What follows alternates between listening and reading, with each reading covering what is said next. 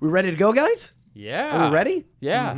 It is Lightning and Holman, it's the Truck Show podcast, and we are on the scene today. We are live at Banks Power in the city of Azusa. This is our first uh, remote podcast. I know, and we're doing it from a conference room. We are, which is probably why it sounds weird to you guys because we actually unbuttoned up our entire studio, took all of our cables and equipment, and brought it here. We've uh, heard everybody loud and clear. You want to hear from the man, Gale Banks. And uh, I know we teased him a while back, and we got a lot of hate mail saying, hey, what happened? You said Gale was coming on, and we told you about music night and all that good stuff. But guess what? We brought the podcast to Gale. so He's trapped. He couldn't get away. So all this talk about me taking a dirt nap just didn't happen. No, it didn't. It didn't. What these guys did not bring with them is the padded walls, yeah. you know, and I- it's not a sound thing. It's just kind of kind of contains them, you know, when they go off on a tangent. who, who us? Yeah. Yeah, I yeah. think he's talking about us. He's the only other two dudes in the room. Exactly. Yeah. Before we get into the show really quick, we've got to thank our uh, you know our, our big sponsor, yeah, Nissan. Holman, tell us about about the, the new surf truck, surf wagon. What are they calling it? Explain Yeah, it it's to the me. Surf Camp, the Titan Surf Surf, Camp, Camp. okay. So uh, you guys remember a few episodes ago we had David Page on uh, from Fluid Peak Collective, and he was the guy who's done a whole bunch of Titan concepts for Nissan. And uh, he said that he was working on something cool. Well, we know what that is. He took a uh, Titan XD with a five liter Cummins in it, and they outfitted it for basically uh, camping, fishing, surfing, anything you want to do uh, right at the surf line. What does it look like? Uh, it's cool. It's got like sort of a uh, a blue motif with like waves on it and the sunset, and uh, it's got some racks. So it's got a spare tire up on top, and it's got a batwing awning, and it's got a a uh, rooftop tent. It's got a paddleboard, all this stuff. Uh, it's basically fishing pole stuck in the front bumper at the surf line. It's basically the vehicle that I could see myself in vacationing, uh, you know, in Cabo or somewhere in Baja California for a week and uh, being totally self sufficient. So This is a one off, or Uh, yeah, is this is- going to go production? no, it's a one-off. It was just a, a fun exercise to kind of show the versatility of the. Uh, Why of the does Titan. Nissan? Why do they enjoy teasing us? Uh, that's just what they do. It's not cool. It's not cool. They keep they keep doing these projects. It is if you're. Nissan. Yeah, It's well, very that's true. cool. Yes, yes. Yes. If you're in Nissan marketing, And if uh, and if you're into Cummins, you're gonna like that. It does Well, have a I'm, five liter. I, I'm actually looking over Sean's shoulder, and it looks badass. yeah, it's it's Yeah. Uh, pretty cool. we're gonna post a picture of this at Truck Show Podcast. Yes, at Truck Show Podcast on uh, on Instagram and on Facebook. I'm just saying it's because it's the same everywhere. Yeah, no, no, it's true. We we were actually able to. One of the reasons people go, well, "Why'd you choose the Truck Show Podcast as your show name?" Because it was available, available. everywhere. Let me get this straight. It's the truck show. Yes, at the Truck Show Podcast. No, it's not. It's No, at not. Truck Show It's at Podcast. Truck Show Yes, Podcast. but it's- no, Ga- V. Gale threw us a, a, a curveball. It's uh yes, it's the Truck Show podcast, but the socials are at Truck Show podcast There you go, with no the. with no the for the socials. the, the the is silent. Now I'm so confused. Sweeping up after these guys. I, I see where this is going for the next hour and a half. No, Sorry no, no. about that. You're in good hands. You're in good hands. Yeah. All right, We're just we're out of our element because we're in your conference room right now, and uh, we're normally we're swilling uh, Dr Pepper Well, I and eating up chili in here. dogs. I, c- I screw up in here too. I mean, I oh, just- okay, we're in good company. Well, All right, let's get into the show. yeah. You ready? Okay, go. The Truck Show. We're gonna show you what we know. We're gonna answer what the truck. Cause truck rides with the truck show. We have the lifted, we have the lowered, and everything in between. We'll talk about trucks that run on diesel and the ones that run on gasoline. The truck show, the truck show, the truck show. Oh, oh. It's the Truck Show with your hosts, Lightning and Holman. Yes, it is. Is it episode 19? Oh my gosh, we are on 19. Dude, it doesn't uh, does it feel like we've done a lot, or does it feel like we haven't done 19? It does definitely not feel like we've done 19. That is bizarre. Yeah. And uh, I think I, we didn't feel like we were going to make it past number two. So are we gonna have like a 25th episode special? Because we, I don't know if we're gonna last till Nah, 100. That's you're jinxing us. no, we're just gonna keep going. If we ever hit 100, then we'll have like you know like like sitcoms do, where they have that big 100th anniversary yeah. party or something. And then what we'll do is we'll find all these celebrities and, and people in the automotive industry who wouldn't come on our po- podcast before that will suddenly decide that we're important enough to come congratulate. So, dude, I mean, check this out. We have the man Gale Banks with us right Wait, now. the. the the Gale man. Banks, The- yes. not, not Yes. just Gale Banks. It's And, the man Gale and Banks. interest of full disclosure, Gale and I go way back. We're good friends, and we have a standing, uh, well, I guess meal. So it used to be breakfast. Sometimes it's lunch every two weeks when we're not busy. And uh, and Right. Jay uh, basically has his paycheck signed by Gale these I days. do. I do. And we're old friends. And- Yes. yeah. Yeah. And we uh, honestly, we've uh, been planning on having Gale on for at least like 19 episodes now. So well, we record on Tuesdays, and, and Gale goes to jazz typically on Tuesdays right. or other big shindigs Yeah. that we're not invited to. right. No, no, And that- not true. I've been invited oh, once. wait a minute. You've both been there. and, and when we say just- when we say he goes to jazz, it's not just like you know a bunch of old fuddy duddies sitting around listening to like an old Victrola or something like that. These are like professional musicians that have done the scores for movies and things like that. And Gale has been kind enough to invite us to listen to them perform live in a friend's basically. It's like a basement, except it over, it's it overlooks the All city of of LA. It's LA is- gorgeous. oh my gosh, And the is room is amazing. made for music. And there's what? How many people? Musicians like it's ten or twelve. It's nine. Oh, nine. Yeah. Oh, and there's everything. I mean, you've got you've got um, geez, Th- This is the type of room that if you didn't give a lick or didn't know anything about jazz, you would be you'd sit there with your, your mouth agape, Yeah. going, "This is amazing." Yeah. It, it really is. I mean, there's It piano, away, yeah. there's sax, there's trombones. although you don't have a tuba. They don't have a tuba. no do they? tuba. Uh, we've been talking about a tuba. A tuba would be awesome. Tubas are getting hot. yeah, but but you've got the vibes, right? Yeah, You've there's got Lolly on the vibes. Mm-hmm. Oh, so if you don't know what the vibes are, that's a cool. that's a cool instrument.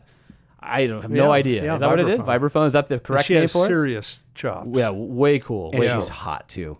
Well, there's saying. that. Yeah. Yeah. I'm just saying. She's a great musician. yeah. That, yes. Not that our wives are listening. yeah, right. Exactly, Um, right. mi- mine, I, mine actually might be. Might be listening. Yeah, exactly. Actually, I think we're 19 episodes in. She doesn't care anymore. She like heard the first three or four. Went, yeah, that's cool. I, whatever you do, it doesn't. I, I don't It's get it." weird that our moms do listen. My mom. My mom listens, yeah. it's so it's it's yeah. odd. She gives me uh, uh, criticisms about. Uh, I can't believe you said that. Why would you do that? Never. Hey, that was a really great show, and I learned a lot. It's just like you embarrass me as my child. Like, I'm like, I'm sorry, mom. I'll try and do better. And then I usually have like all my fingers and toes crossed when I tell her that, so that doesn't count, right? My mom is just so perplexed by what we're talking about. She's just, I have no idea how many liters that engine, what that means, what the what a bypass valve is, what it is, and I'm like, mm, I can't help you. But You got- she's, she's trying it, to huh? stomach it for her son. It's kind of neat. Yeah, yeah, it's amazing. So enough about us. We have Gale Banks in the studio, and this is our studio, by the way. Yeah, right. because we're in the conference, The conference room. Gale, wow, so much to talk about. You have been, um, as as Holman said earlier, guys who have been listening to this podcast for since we started have been. Why are you? Why hasn't Gale been on? And a lot to talk In to that you voice about. too. It's amazing. Dude. Do they say like, Exactly I don't- like that. Why have you not been on? I've been overdoing Carolla. oh, and by the way, we, ah. we We'll, we'll bleep that. We'll bleep that. We don't. we've we've spanked Adam a few times. Yeah. not his big podcast. No, no, no. But But, the the, car Carcast. cast. Carcast, Yeah. yeah. I actually have pictures of that I've taken of the iTunes chart Yeah. where we've been above him, and I'm like, "Hey, lightning, dude, be Carolla today, yeah, high five!" yeah, yeah, yeah. I'm loving it. Little victories in life. Hey, did you know that we're now the number one uh, truck enthusiast podcast on iTunes? I did not know that. Seems but- like a lot of qualifiers, but uh, it is. It is. So I want to take it back a little bit, and you guys probably know Gale from his work with Diesel Performance, but that's not where it all started. You kind of became that over time. You seized an opportunity, which we're going to get to. But I wanted to kind of back up for for maybe some of the younger guys that know your name but don't know really what you're about. How did you first start? How did you get going? It's happened with a Studebaker. It happened like what exactly? Yeah, How did you happened- it- become the turbo guy? There's a lot of steps. First of all, I'm a native of Hollywood. I was born in Hollywood.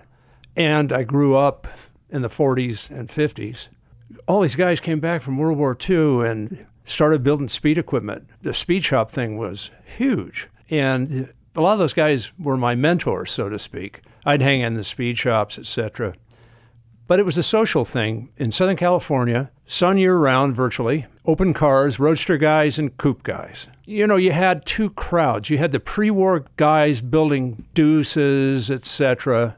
Uh, then you had the guys running cars from the 40s or into the 50s, and a lot of swapping uh, starting. my mother blew the head gasket on her 40 horsepower Model A. And my old man said, Was she hot rodding it around or what? No, hell no. No, okay. or, or was that That's why I almost laughed when I said blew the head Okay, gasket. Like it. she was. No, no. So my dad said, fix that. And I was like 12 years old, and I said, sure. You know. so I got the, the cylinder head off the car. Now wait a minute. It's, you, you, you say really? Were you you were twelve at this point? Yeah. And so what? I What, mean, what experience 19, did you have? 1954. What experience did you have? How did you know to just start cranking, you know, or wrenching? I, I did stuff with my dad and his buddies. You know, at that time we were uh, building a house up in uh, near Crestline above San Bernardino. I'd go up there with the old man every time. He was an LA cop, no money. All his buddies would come.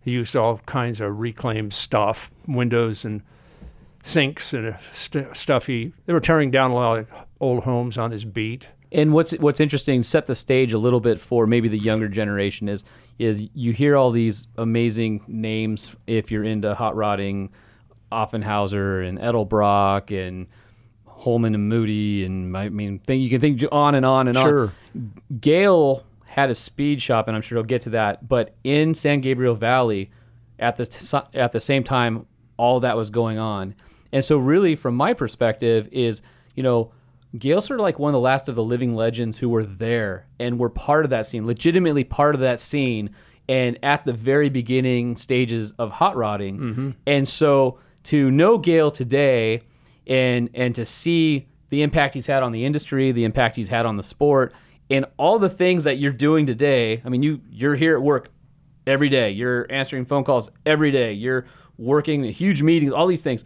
You haven't changed at all. And and I just want the younger people who are listening to the podcast to really understand that when you hear Gale and you hear stories, really put yourself in the perspective that he was part of this, still is, but he was one of those original guys who was there with the speed shop, who was there hot rodding at the very beginning of hot rodding. It's not like he came in and you know has been around for 30 years. No, Gale, how, your business is how many old, how many years old This is is my 60th year. 60, years. yeah. I mean, it's just amazing. So I think I wanted to kind of preface Gale's comments with that, so you can really set the stage and understand like how awesome and what a what really what a treat it is for us to to talk to you and and have you Well, you know some, walk us something through else this. to it. It's it's what attracted all those things attracted me to Gale, um, and I'll explain how I know Gale. But he is more relevant today than maybe you were in 1958, meaning that.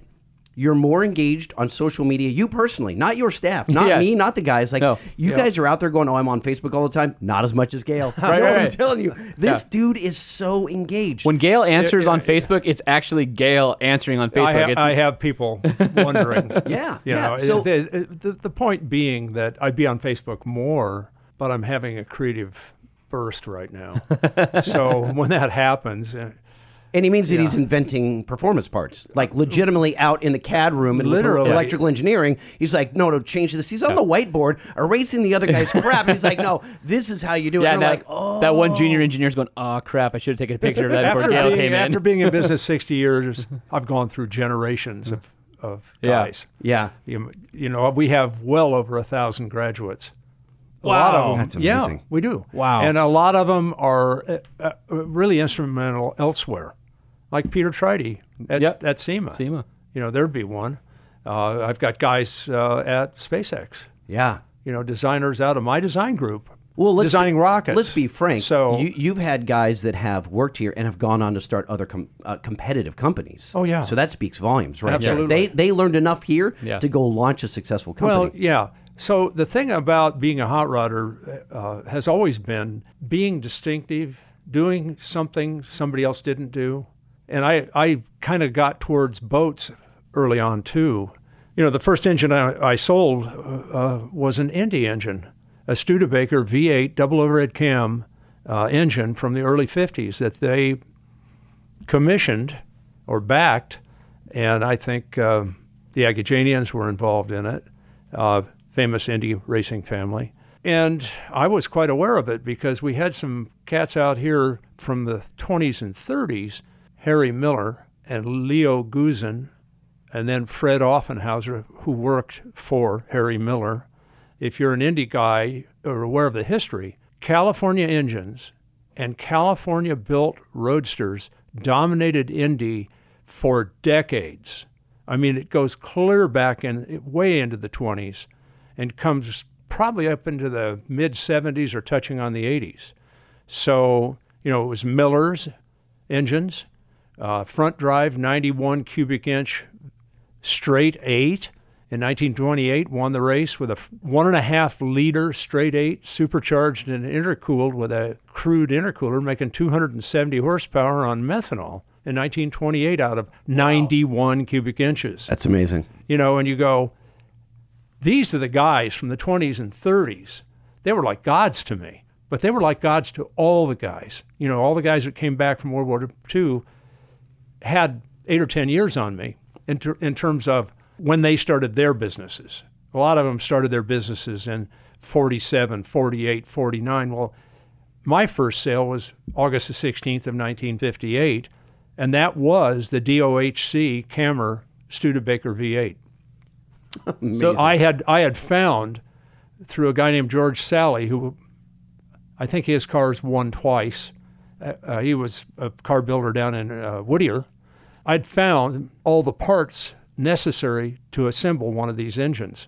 A lot of the parts were rejects, and I, I welded them up, repurposed them, did whatever I could. But I wanted to be a guy like Leo Goossen. Leo Goossen drew the engines for Harry Miller.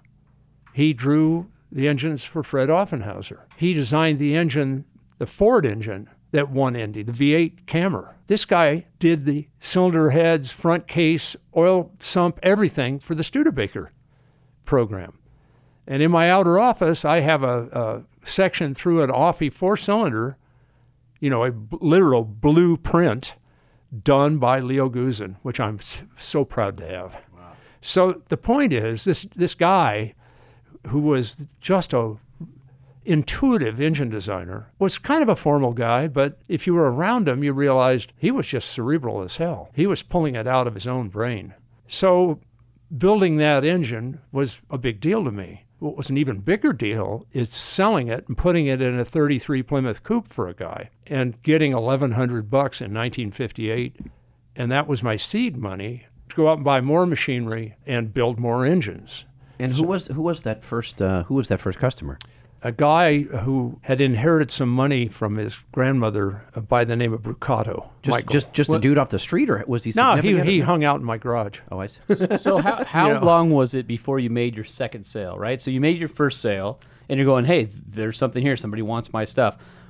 Did it take a while, or did the next guy come pretty quickly? once that car was out, and, and uh, we were in Lynwood at the time, so That my- was- that was kind of a garage door right? opened onto Imperial Highway, uh, and I mean it was a big, wide concrete street, like Yeah. four lanes wide. You could drag race up and down that street. and all day. Imperial basically went the whole width of Southern California, Right. Mm-hmm. through LA and the north part of Orange County, and there are hot, you know, hotbeds of activity in certain city areas. Bellflower Boulevard was another one. Well, uh, I don't know the history behind that, Gale. Why? Why here? Why Whittier? Why Pomona? Why the South Bay? What was it? I know it was the weather and all that stuff, but I- There were Be- groups of guys. Uh, you know, yeah, you had the Glendale, Burbank, that group out Yeah. that way, the San Fernando Valley, the Norwalk, Santa Fe Spring guys, and then you had the Lynwood, Southgate, Compton. I think a lot of That, it had to do that's do. where I started. but this wasn't you know. happening in Texas that I'm no, aware of. be- You know what I mean? Because all of the machinists were here. The, The aircraft, aircraft assembly. industry. So from World War II, because the machine was The here. Lockheed Skunk Works, all these all that, cats. all of that knowledge Yeah. of how to machine things and make things perform under Mm-hmm. pressure that were learned during wartime was now basically being transferred, if you will, technology transfer of soldiers who are now becoming civilians, and they're taking that knowledge base and that acumen they learned in the military and putting it in their hot rods and in their cars back in the civilian life. so there you go. There you go. Yeah. Did not So, know. yeah, knew how to machine, knew how to weld, knew how to form tubing, knew knew how to cast things. Uh, it, it was really hot. But what was the, the motivator for us all? We thought that if we had a hot rod car, we were really kings with the women. you know, when I went to high school, and I, I, I literally I, I sold that first engine while I was in high school. You either walked to high school, which was cool, or, or you rode a bicycle, which was not cool, because to be motive and be cool, you had a car, Yeah. and it could be a twenty-five dollar box. but but I'm telling you, if you had wheels, gals wanted a ride. Now it's different today. It's way different today. It seems to me, women seem to be less interested in your car than you think they are. And- don't- and- they're not but easily back impressed. then, I was not I not was- anymore. There's so many more impressive things out there now than our cars. Well, now- you know what? I. I, I was talking to Leno about this a while back. By the way, Jay Leno is a good friend of Gale. So when he says Le- Leno, it is actually Jay Leno. Yeah. Yeah, yeah, yeah. We should talk a little bit about that because you've actually done a bunch of cool stuff. Well, with let him finish but- his story first. Don't interrupt the man. What was the story? see, see what you did? You just derailed him. For me, it's the tank car. Oh, we're just- now we're on Leno. Well, well yeah, yeah, you were talking yeah. about Leno when he was talking about girls and women. Yeah. And, and, and, and So I'm over at Leno's, and uh, you know, you think of Jay as a comedian, and he is, but to find things that are funny in life, you have to study life, and if you study life, you know one hell of a lot after a while. And Jay Leno, you wouldn't think it because he's so damn funny and clever, but he's a cerebral dude. He's really a thinker. So I'm talking to him, and I'm going, yeah, I'm looking looking at future products and. I'm looking at, I guess it was the millennials at the time, you know, the current generation type of thing. And um, how do I reach these guys? These guys, you know, we grew up in a time that was less mechanical. They're less into cars, this and that. Well, what do I do? And he says, do something for their cars that their girlfriends appreciate. I said, what? he says, yeah. If the chicks dig it, they'll want to do it. And I just rocked back and went, dead on, Jay Leno, dead on. I don't, so, you know. so what is just- that? What is that magic item?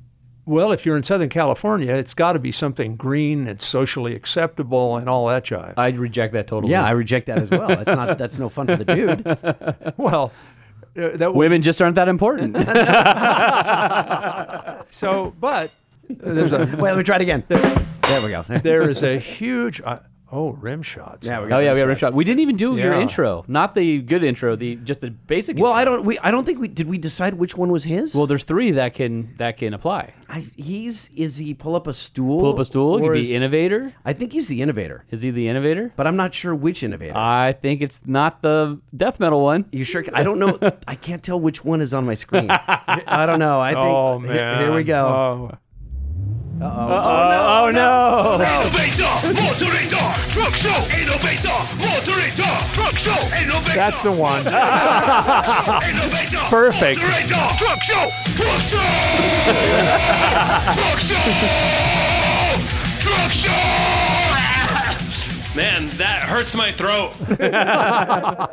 Are you sure he's not the other one? Uh, no, uh, I don't know. Uh, Let me see if I can find the one here. Here, How about this one? You're the innovator motivator. You're the innovator motivator. You're the innovator motivator. Thank you, Matt DeAndrea. It's really, really cool. Are you out there, Matt?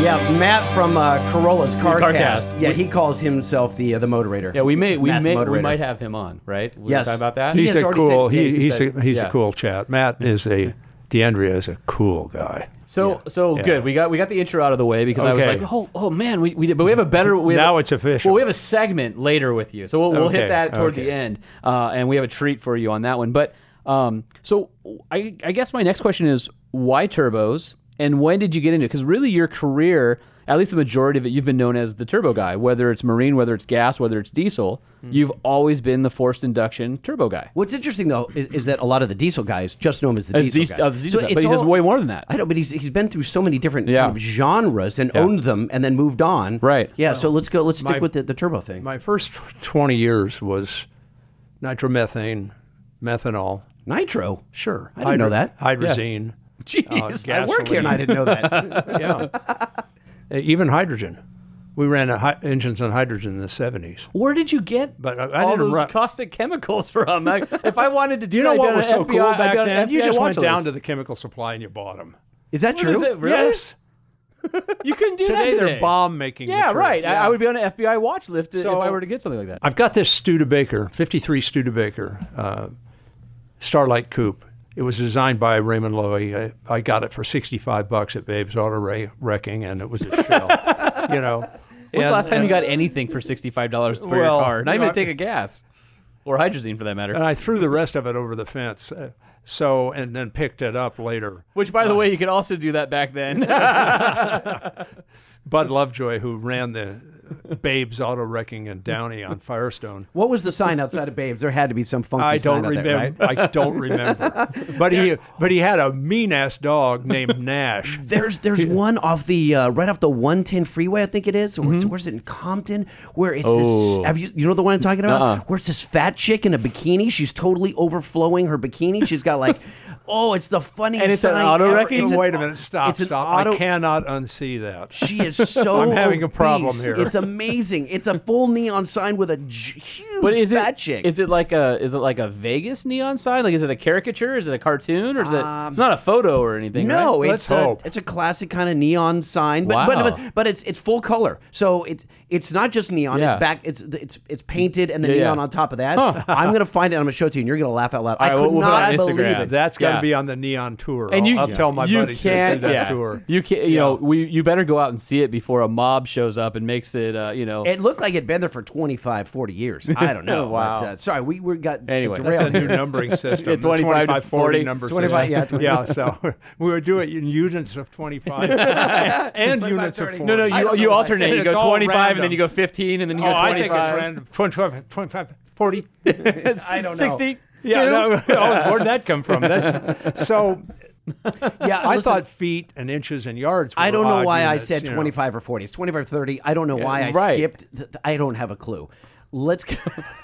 Are you drunk? No, no, but he, he broke a couple of teeth. yes. he chipped a couple of teeth off his ring gear. We got we got sideways talking about turbos. I and know. How you All became right. the turbo So- guy. Studebaker. so I and built throwing this- stuff over a fence. I built this Studebaker, and, and, and I have already sold my DOHC Stu- Studebaker, so I built a, a normal overhead valve Studebaker V8, about a 259 incher, which was a big Studebaker V8 at the time. And Howard, uh, eight cycle cam, billet cam, gear drive, all the drive. I turned this thing 8,500 RPM was a red line. Whoa. Yeah, yeah. Big lump of iron, but it was buzzy and made made some decent power. So I soon learned that it didn't like 8,500 RPM. Racing a doctor in a new Corvette. What was your first clue? on clue? the Was it Corona the, Freeway? The Well, hole in the side of the block or the head Actually, gasket? actually, you mean the window Oh, where you could look in Yeah. and see things going around? yeah. But was yeah. it? Yeah. cops, the cops never came. I raced this. Do- I, how, how did I know it was a doctor in the new Corvette? Because Yeah, he had a gal with him in a nurse's uniform. Okay. You know, By the way, that's still true today. The guy in the new Corvette, probably a doctor. Yeah, And or- probably or- a nurse. That's or not his dentist. wife. A lot so I race him with my Studebaker and I beat him. You know, but I killed the engine. I spun a couple of bearings and did it in small block Chevy time. So this was my first swap, and I get my small block Chevy. Those will, you know, those will never catch on. No, they never, they never did. You know, it was it was like they came up with a 283, and uh, this was a 327 out to 340 inches, and Rochester injector and that kind of jive, Wow. and um, ran it a bit locally. Did the half mile drags out at the Riverside Raceway on the back straight, which was kind of cool. All that's gone. But if you uh, if you're in Southern California and you're younger and you don't know where Riverside Raceway Mm-hmm. was, it's next to Moreno Valley, and there's a Ford dealership called Raceway Ford, which is approximately near Good. the location of. there, there of needs to be some recognition Yeah. because some really cool stuff happened there. So I decided to go to El Mirage Dry Lake with the Studebaker. Didn't own an engine dyno at that time, so I went down and Champion Sparkplug Company had a dyno in Long Beach called the Champion Dyno, and a guy named uh, Dick Jones ran it. Went down and dynoed the engine, and I went, wow, this thing is pretty stout. Plugs are reading right, everything's happy. Go to El Mirage. Off the trailer, thing is blubbery rich. I'm going, hmm. what's the issue here? And then I heard about air density. You This is the dawn of air density. Yeah. For you. Interesting. yeah. I decided to go to Bonneville. Now, of course, Bonneville was much higher, around 4,200 feet. And um, I, I'd redone the thing. Now I'm running Hilborn injectors, eight butterflies, straight up stacks, scoop on the hood to get the cold air from outside, all that Pure drive. art, by the way. Like nothing that comes out of Detroit or even the aftermarket Looks has like- that same art deco or mechanical art feel or steampunk, if you will, or whatever of the way those pieces looked Look. on an on a V8 back in the day. I mean, Yeah. pure art. Yeah, it's instant wood. Yeah. You, know, you look at that and you go there. You see these eight stacks standing straight up, and they're about uh, eight to ten or twelve inches. It was a long. stack fest. and it's just ridiculous. and you go, oh man. Back to the Champion Dyno, looking really good. I had enough horsepower to go 200 miles an hour and break the, exa- the existing sea gas record. So I go to Bonneville, and by now I'm hanging out with buddy Bruce Geisler, who got me into Studebakers in the first place. Uh, and um, he's got a blower. He's got a he's got a T-shirt, and it says, "I'd rather be blown than injected." and I'm going, What what year was this? it's, you know, it was in the '60s. Okay. So Yeah. basically timeless. Right. Things don't change. Guys No. are guys. I Yeah. think I saw that shirt yesterday. I, Yeah. yeah. I, I was wearing it. There's bumper stickers still. I get up to Bonneville and talk about blubbery rich. I was so down. I, the density up there w- was like 82% of sea level, which means I've lost 18% of my horsepower from sea level. So at that point, I, I started thinking about density machines. And I've been down to Blackie's Surplus over on Alameda, uh, south of Los Angeles, and he had all these World War II aircraft engines in there uh, Merlins and Griffins and Allisons and all those. Some of them use turbochargers. And it was like, holy moly, this thing runs off the exhaust. Was that the first time that you had seen a turbocharger? Yeah. I mean, obviously you'd seen a blower, so you knew what a belt-driven supercharger looked Oh like yeah, because you'd chain been- driven right? every or chain, every- yeah. or Yeah, I guess we- Tom Beatty with eight V belts. So, what was your first response when you saw this funny snail-looking thing hanging off the side of an aircraft engine? I could take this and I could go to Mars. I can go anywhere I want with this thing. This is the silver bullet. It hit me like Just a this ton is, of bricks. This is all about tomorrow. Did your love affair with turbochargers was that the moment that it became real for you? It really became real for me when I met Hugh MacInnes. Hugh MacInnes was the chief engineer of turbochargers at TRW. They were supplying the Corvair Spider turbochargers in the 64, 65, 66, whatever. The, the, the whole thing was that little flat six was making some serious performance with a tur- single turbocharger on it. And Hugh started giving me those turbos. And then he became the chief engineer of Rajay Turbo in Long Beach at the airport. They bought out TRW. TRW, in their infinite wisdom, decided to get out of the turbo business. Wow. Yeah, and of course today it's it's a monster. Yeah. So I named my business uh, when I started at CP Auto Marine. And w- I wanted to go to Cal Poly. It was my school money business for Cal Poly. So CP Auto and Marine. Uh, why Marine? Well, m- my brother, myself, and my dad built a Chris Craft kit boat, a little cabin cruiser, and kept it down at Holidays in, in Wilmington, and went to Catalina with it all the time. Ta- Talk about a chick magnet. Well, how many feet was it? 18 feet. Oh my God! Could you imagine? 18 feet. 18 foot. If you had a choppy swell in the channel on the way to to Catalina, It was Oh. sick. a surprisingly seaworthy little cabin cruiser yeah, very cool. with a flathead six-cylinder Chrysler Ace uh, marine engine, which I started maintaining the damn Chrysler. So it, it got me very interested in. I love blue water, so I wanted to do marine engines. I wanted to do big block Chevy marine engines, and I start, started the real quest. I went back to Detroit in uh, 1968. Got a scored a appointment with the guys that sold loose engines. Uh, they called themselves End Products, Special Products. They're the guys. That was sort of the precursor to a crate motor, right? Like you would be able to get I onesie w- twosies out of them that would otherwise be destined. Let me tell you this: The first crate motors that Chevy dealers sold were Banks engines through the Marine Channel. I sold crate motors to Chevy dealers. Wow. What? Honest to God, that system did not exist, and the Marine engine builds were absolutely bulletproof. They were the ruggedest, most powerful thing you could buy. And I'm telling you, I sold them big blocks, small blocks, all of them. So at this point, how many? This has turned into a real business for you. This is not just you at CP Auto and Marine. This is now. It was still CP Auto and Marine. Uh, in in um, '67, I opened my first speed shop with an engine shop in the back on San Gabriel Boulevard. Prior to that, I was in Lynwood, next to Automotive Balancing Service, Speedomotive, across the street from Barris Customs, down the street from Keith Black Racing Engines. Wow, so much history. Really just You know. checking the box of like the who's yeah, who, and right? not to mention Vic Hickey, who who was on Imperial, Another near, one. near the river.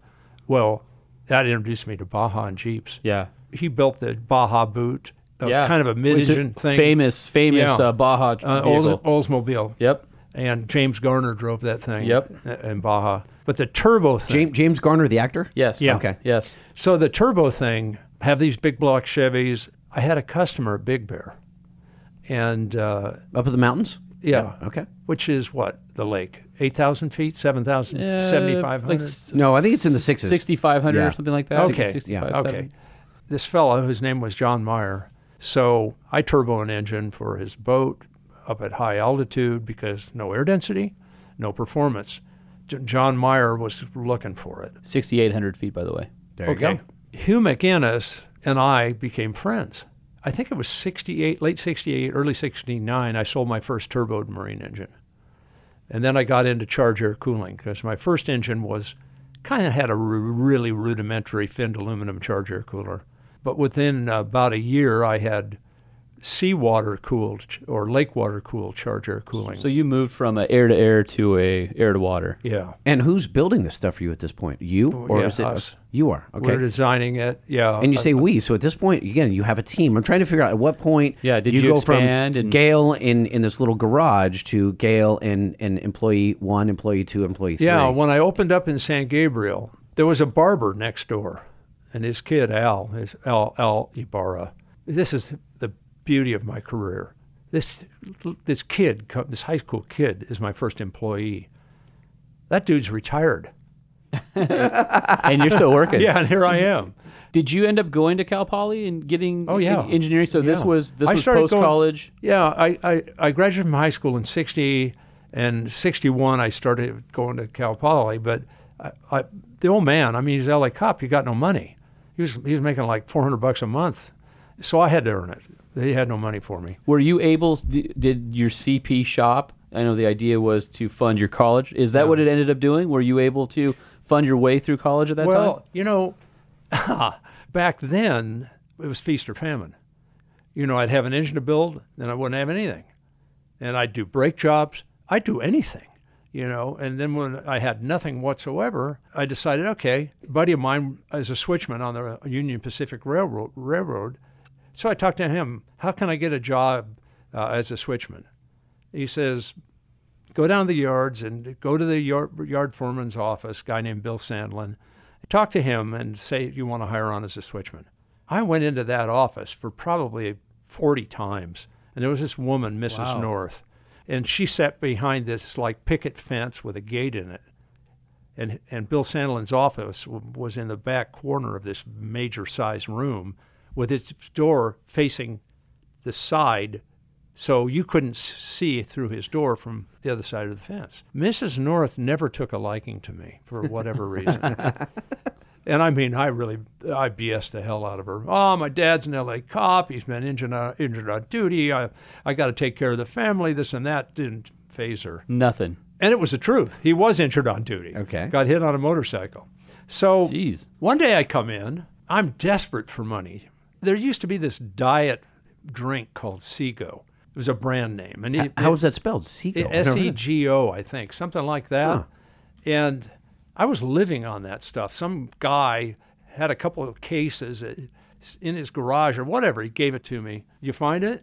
I did. And what's the can look like? I've I've never It- heard of that. It's uh, it's a red can, like uh, like a Coke can. Uh, obviously, it's so it's look like old- Tab or something. Remember No, Tab but from the it's- eighties? It's old enough. Uh, it's it was a chocolate malt d- liquid diet food. That's it. What? S E G O S-E-G-O. liquid diet food. and it has a, a it red looks like a can of Chef Boyardee. That's what it looks yeah, like. it's sort of like with Yeah. a yeah with a big you know- S E G you O know, and it- it- when you when it says food, it's not. it's not food. That was misleading. processed cheese Spam, food. spam. Yeah, yeah, meat yes, food. yeah. meat like tastes like meat. Meat- meat-like So, substance. Yes. You know, I'm living on this stuff and blossoming out with giant blemishes. You know, so I knew then it, it really wasn't food. It was something. Uh, by the way, this this story that I found online when I when I uh, put in Sego, just because I blatant curiosity on my part hearing Gale's story, the title of the story is eight bygone diet foods we thankfully never have to eat again. So you're trying ultimately to get, get hired and i'm thinking they had a thing called the extra board where you didn't bid on a job you were on the extra board Sounds like a union hall. almost yeah Right, okay. yeah hey you two go down to you know and, and nail the, this uh, wall together. I got hired. I did the student trips. You know i did read the rules. I did the student trips which means i rode the top of boxcars to a joint you know and break in the in the uh, In the yard? in the yards. And uh, you don't do mu- switchmen are on the ground mostly. And you're out there in the winter and it rains on you and it, it's really hostile. Anyhow i take the rules exam rules of the road it's called and i aced it. So the proctor the guy that gave the exam he says banks stay after. I want to talk to you. Everybody leaves. He says you really did good on the rules. You could be an engine man. And i said really?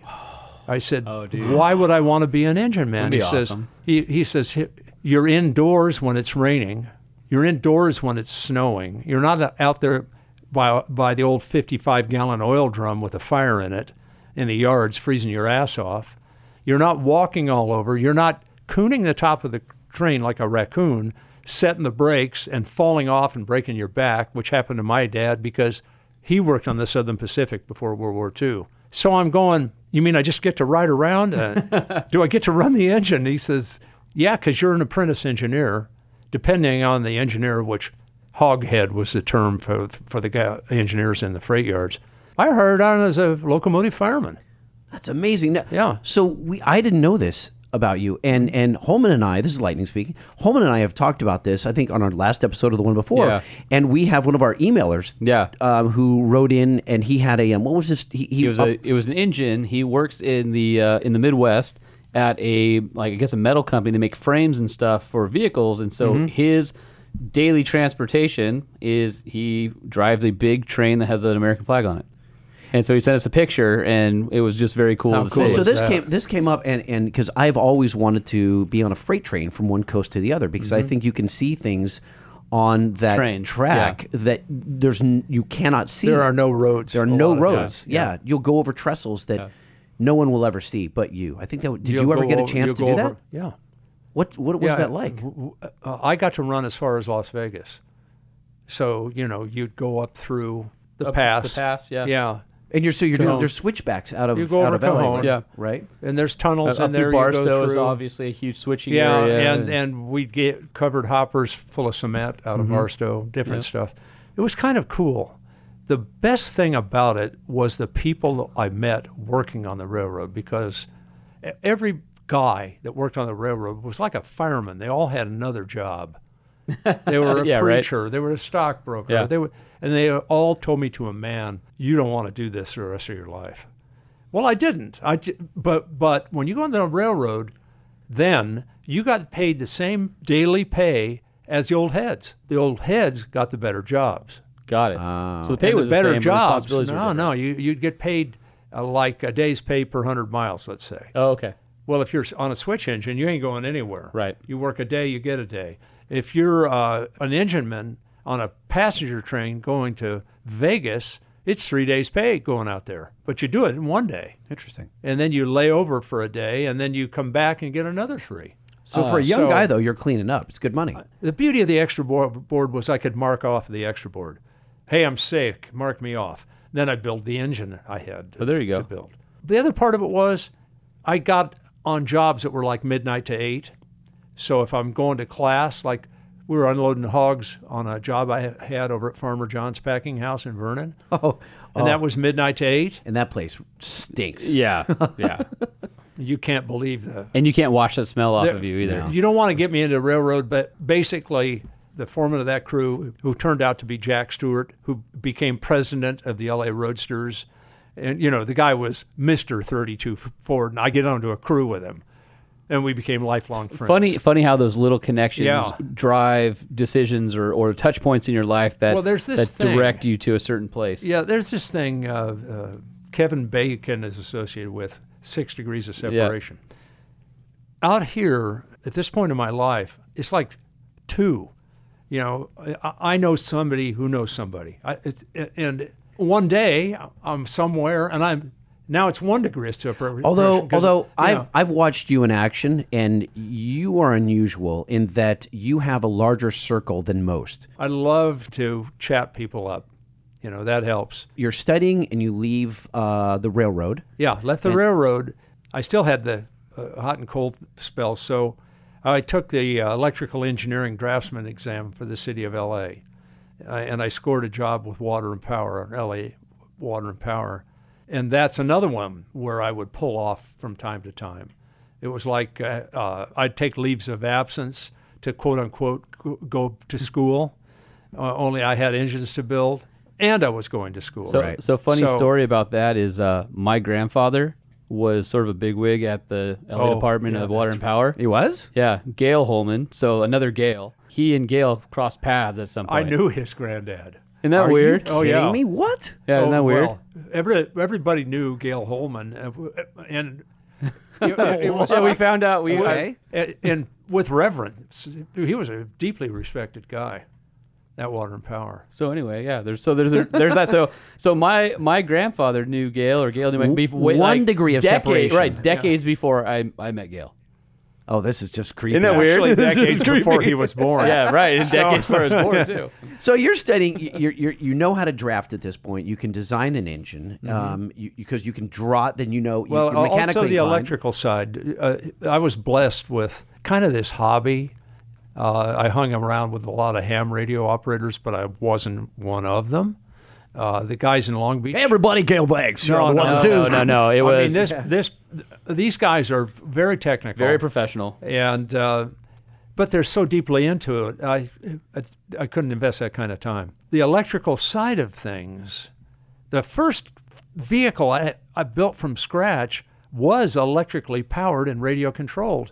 Huh? Yeah, same year. Gail Biggs, the man that can do it all. Wait, what? Tell my wife. will Gail you? Biggs, what Please. can he do? I love how, by the way, the wives. Tell her that too. I love how the wives never understand what the husband Oh really my does. God. No, no, They're no. No, like, no, no. They honey, know- the screen door fell off. You can, do you know how Oh, to fix you- that? oh, they know. They just don't want to give you props. Yeah. Let me tell you about my wife. the washing machine stops running. Mm-hmm. Don't touch it. what do you mean, don't touch it? I can fix it. No, no. Last time you did that, you improved it. Qu- Air quotes. and, and it, it, and it, I want, I want it running tomorrow, not next year. Yeah, but I'll figure this out. I can do it. yeah. You know, I can make it do this better. The radio controlled robot tractor I built to mow my folks' lawn while I sat on the front porch controlling it. It's like a Roomba for your lawn. yeah, right, yeah. no. So like a Roomba that you. Lamba. Isn't, isn't there a lawn Roomba I think- now? I think there is. Is And, there? and Yeah. it, it controls itself. And it does. It's got like You know. weed whacking arms on it Okay. and stuff like that. Yeah. With this deal, I used a uh, two horsepower landing retracting motor and gear set and course you clutch. did.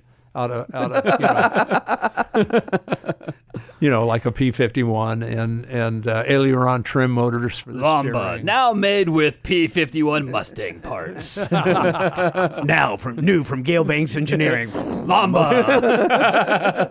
So the whole deal with the transistor, Bell Labs did in the 60s, I was adapting before the end of the 60s. It's really cool because today the microprocessor runs the world. Everything. And if you're a guy, a mechanical guy, and you want to make that monkey dance, the thing that plays the tune for that monkey to d- dance to is the microprocessor. Oh yeah. Yeah. I mean, think think of the So- how much you know life has changed with computers and microprocessors and Well, the well- thing you hold in your hand. I went swimming with my iPhone. I was without it for three days, and it was like this, Oh, mon- yeah, yeah. this monkey didn't dance. Oh my God! Now, so Gale, a lot of guys who you, you consider yourself a futurist, uh, but a, a lot of guys who were in the business when you got in were carburetor guys, then had a real rough time with fuel injection, then pushed back against new technologies. Nah, it's got electronics. Overhead cams But and- you embraced all of that. I'm 76 this year, and I'm showing up. Why the hell am I showing up? There's still dreams in my cabeza, and and those dreams are future. So I want to be part of it. You know, I, I've gotten to be a pioneer in the turbo business. You know, clear back into the 60s. I've gotten to be a pioneer in the diesel performance business. In fact, when I started doing the turbo kits for the 82 Chevys and GMCs with the, the 6.2s. 6.2, the Yeah. infamous 6.2 diesel. So any of you diesel performance guys will understand. Um, the, And, and, and of course, that, that was a replacement for the Olds diesel, yep. which was an out, outgrowth, uh, at least the cylinder block, cylinder head, and sealing issue. I won a national championship for Oldsmobile in 1970, endurance boat racing with an Olds 455. We beat big block Chevys with an Oldsmobile. and we've got this huge ass trophy full of champagne. You can see the frost on the outside. We're drinking out of this mother. Our tuxes are all screwed up. you know, we were boat guys in a tux. I didn't know boat guys own tuxes. They don't. They yeah. don't. yeah. Not after that, he destroyed it. Yeah. But I was in such a boat champagne. When I went down to the tux rental, I went, "You got a blue one? I'm this. I'm in, I'm into blue water. Yeah, they had a powder blue tux. Man, that was it. That's a The- statement Looking piece. at that, yeah, statement. the statement was, "This guy's a goddamn fool." Yeah. So, anyhow, look at this jackass in the blue tux. The the whole deal with the boat racing, et cetera, et cetera, is kind of cool. What's really cool about the turbocharging that you know this 60s and then into the 70s Volvo. That's not a name that people would, would think of when you say turbocharger. It's not what I But- thought came out of his mouth. Would come out of his mouth next. Here's the deal. I didn't see the V coming. G- No. GM GM was screwing with turbos in the 60s and doing production vehicles with turbos. Olds had the F85, uh, and and there was a, you know the the Corvair turbos and all that jive, and then it seemed to go away, and you know why the hell they were screwing with turbos back then. What the motivating thing was, they wanted to look advanced. I think more than anything else, they were trying to, hey, we've got the bleeding edge technology. And they kind of went away. And in in '76, we got approached by Volvo because we were quite visible uh, worldwide in all the marine publications. We were selling our marine engines for pleasure boat use, uh, for big cruisers on the Mediterranean. Have up to three of our Wow. 930 horse twin turbo big blocks. We held speed records all over the world and started winning world class river endurance races. The marine stuff bled off into the automotive guys. And I got to tell you, in the 60s, I hung with the boat guys in my neighborhood. The billet stuff ca- came from boats. It came from rigging your 18 foot flat bottom engines between two fiberglass wood stringers and all billet from the stringers up to the engine. Trick stuff Just to mount all the stuff. bling, on- all all bling. bling. That's the boat guys. It's sort of in California rigging boats. Plus, it looked technical as hell.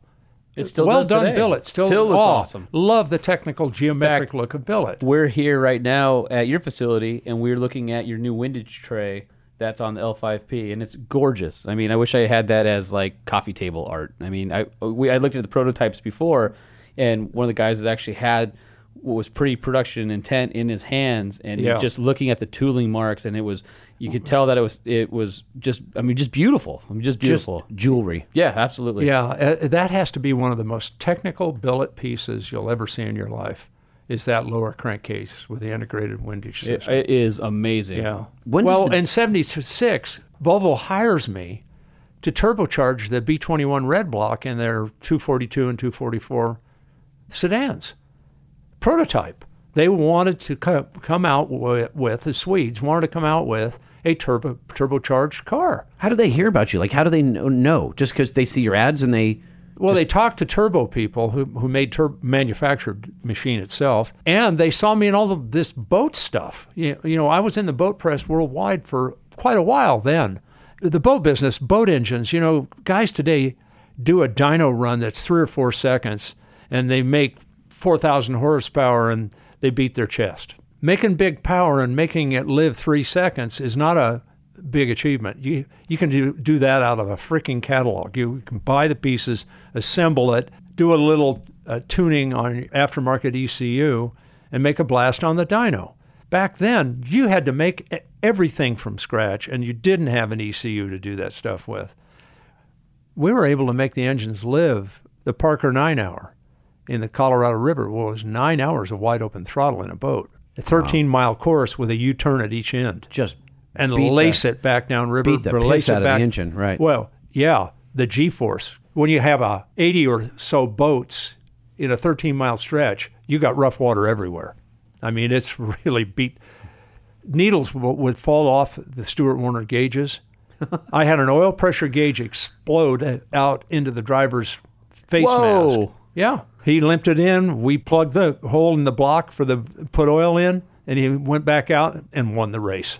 No You know, we won the nine hour in the inboard division a number of times. But you have to have endurance. How did we get the endurance? Early on, we ran carbureted. But then when we started running turbos, it's like we doubled the power and tripled the endurance. It was amazing how cushy turbocharging is versus belt driven superchargers. I never saw a belt driven supercharged engine back in those years win the Parker 9 hour. And that was the most prestigious boat race on the planet at the time. In, in terms of it was really a bitch to win. We, we get off into the turbos in that era with Volvo. Why did I want to do the Volvo? Because they were developing something called Lambda-Sond, which is air fuel ratio sensing, the O2 sensor.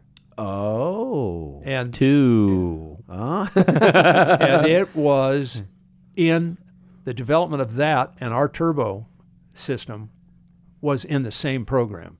So I would have done it for free. Yeah. No, I, I'm sure there's Yeah. a lot of learnings that came out of that that were priceless. It was like, Mother of God, what is this thing? Ah. we therefore built the first EFI O2 sensing turbo engine on the planet. In a production car? And it became production about 1980. Okay. But no one had ever built an engine like that. Yeah. O2 sensing and, and- I'm sorry, I'm getting all worked up, aren't I? you know, you talk about chatting people up and getting to know them. This just fell in my lap. And we really did a job with this thing. Then I get a call later that year to go with, with, a friend of mine, Walt Ware, who, who was the president at uh, AiResearch, Garrett. He was the turbo guy. Walt calls me up and he says, These guys at Buick, we just had a fuel crunch in 1973, 74. The Arabs were mad at us for helping the Israelis in a war. And so they cut us off. No gas. And, and we, we went into a rationed gas thing where you could, could only buy gas every other day. It was hard, hard to even do business or go to work. Everybody started scaling back. This is where the turbo really became important. And for the younger people out there, that's really the death of the muscle car and everything you held true and My- loved. oh, it was- the introduction of the My smog parents pump. had a and- Cadillac that just collected cobwebs because they couldn't drive it Wow. during that period. So the reaction or the overreaction was so great that Buick scrapped the V8 engine. They scrapped their V8 engine. They had a V6 that, that was designed in the 50s, and, and they did a great little 3.8 liter V6, but it had been, been sold to another company. It was being produced in South America, Buick bought the tooling and everything back for something like $17 million. That became the engine in a Buick. I mean, some of those Buicks are large cars. And you got this little 105, 110 horsepower engine. Buick in 1975 had paced the Indy 500 with a Century with a big 455 in it. In 1976, they got the award again, and they wanted to do another Century. And they went out there with the V6, and the, the USAC guy said, "You're going to get killed. The Roadsters are going to climb your bumper. You know, this will not work. You got to do something." So Buick decided to turbocharge it. They call up Walt Ware. He sends them some turbo hardware. They decided to make it a civic project in Flint, Michigan. Two engineers who were not engine guys, but they were Explorer Scout troop leaders, convinced the marketing guys at Buick to make it a Scout project, turboing the engine for the Indy pace car. You're joking though, right? I'm not joking. You're joking though. I'm not joking. Wow. It was true. I feel so underwhelmed by my Eagle Scout project right now. Walt calls me up and he says, I built a shoe rack for like a, a Jewish temple. They could put their shoes in for the in the kids. That's what I did for my. oh, mine was Eagle way better than project. theirs. You should be ashamed of yourself. Then What'd you not do? me. What'd you do? I, I know actually. I uh, repainted a women's shelter. Oh, that's not Yeah, bad. no, it was good. But I mean, we weren't well, building you know cars what? for Indy Those or are anything. cool things to do. But I just think it's a lot I kinda easier like to the shoe rack myself. I think just a lot easier to paint a wall than it is to uh, build an engine for you know, Yeah, right. a big race. we go back. Walt has me go back. We help them solve their problems. And a turboed Buick Regal was on the cover of Motor Trend magazine saying, "Is the, a turbo in Buick's future?" And then in '81, we we built the uh, prototype that became the Grand National, a twin turbo 454 horse Regal. Boom. So how many Yeah. people knew that the Buick Grand National had Banks roots in it? That's pretty amazing. It's kind of a double hit because because we helped them make the turbo Buick successful in the first place. That thing Yep. went from 105 horsepower. Hugh MacInnes got into it finally uh, with a Rajay turbo, at, and it was like uh, 305, 310 Yeah. horsepower, like tripled the horsepower. So it paced Indy beautifully. But the whole thing was really getting hot with turbocharging. Ford did the 2.3 turbo, the Turbo Thunderbirds. Yep. And I the w- Mustangs, I the was SV, involved. Uh, SVO. Yeah, yeah. We continued with our marine engines, and we continued with turbocharging. And we, you know, in, in June of '84, we were on the cover of Car and Driver, 204 mile an hour street car, On Mrs. Something's driveway. Mrs. Orcutt's driveway. Mrs. Orcutt's driveway. Yeah. Yep, that was a. I remember that that story as a kid. So we're out in the we're out in the desert. Her driveway paralleled I-40 east of uh, Barstow, and it was a mile or two long, right? four miles Four miles long. Okay. across a dry lake bed. Yeah. dead straight and dead flat and 22 feet wide. An actual woman's driveway. Yeah. Mrs. Orcutt. Right. Mm-hmm. Here's not, not just. It's not like uh, you know. We're not doing air quotes. It No, was no, actually. it, it was actually a woman's driveway. And there's- Mrs. Mrs. Orcutt, I went to her door, knocked on her door. She opens it to the limit of the chain, and she goes, "It's little gal, little old gal." She says, "What is it, boy?" Did she have a shotgun? No, but the gal four miles from her had a shotgun. Oh. that's also part of the story because Csaba Csere Yep. drove that car 204. He was the technical editor And eventually for- the editor-in-chief. Car and Driver. Yeah. I said, We'd like to do some fuel economy testing on your road. Is that okay? Yeah, do it. Boom, she shuts the door. so we went 204 down the driveway. Dana Barton standing down there with a radar gun at the other end. At some point, Dana got tired of waiting for us. So he went out in the cactus and urinated on a cactus. Well, this gal who had a ranch house right there sees him do it. She's getting all worked up. Here comes Csaba. Dana runs back over, gets him on the radar gun at 204. He stops down the road. She comes out with a shotgun. and Dana hauls ass up to the car, and she's chasing him. and she puts the shotgun against the glass, and the side windows at about 140 blew out at the top. So if you remember, that car had frameless windows on Right, it. frameless so- windows. So this is very unsafe. But we had taped the top of the windows so they wouldn't blow out while, while Csaba was doing the, the car. So we had to untape to get Csaba out. and she's got the shotgun. He says, All I saw was this two black eyes, ominous. It was the shotgun, you know, Yeah, the 12 right. gauge double barrel shotgun against the glass. We Good had to- morning. Man, Yeah. did we have to talk her down. Yeah, I bet. So, but we made the cover of Car and Driver. I want to. What's the pivotal moment here when when you get into what's the what's the first truck you started toying with? I don't I don't know. So obviously you're starting to tinker with the six twos, uh, six nine uh, Ford in, indirect injection uh, pre Power Stroke, right? That was 83. Mm-hmm. 69, 83. We did the turbo kit for the 82. We we started working on that 6.2 engine in 78 prior to production uh, as an engineering e- exercise, uh, twin turboing it for Marine for Detroit Diesel GM. You know, the engine wouldn't take it. It wasn't a candidate for that. But Pontiac came to us and wanted us to run a Firebird at Bonneville. The new 82 Firebird was coming in. Uh, so the Firebird came out the same year as the 6.2 in the pickups.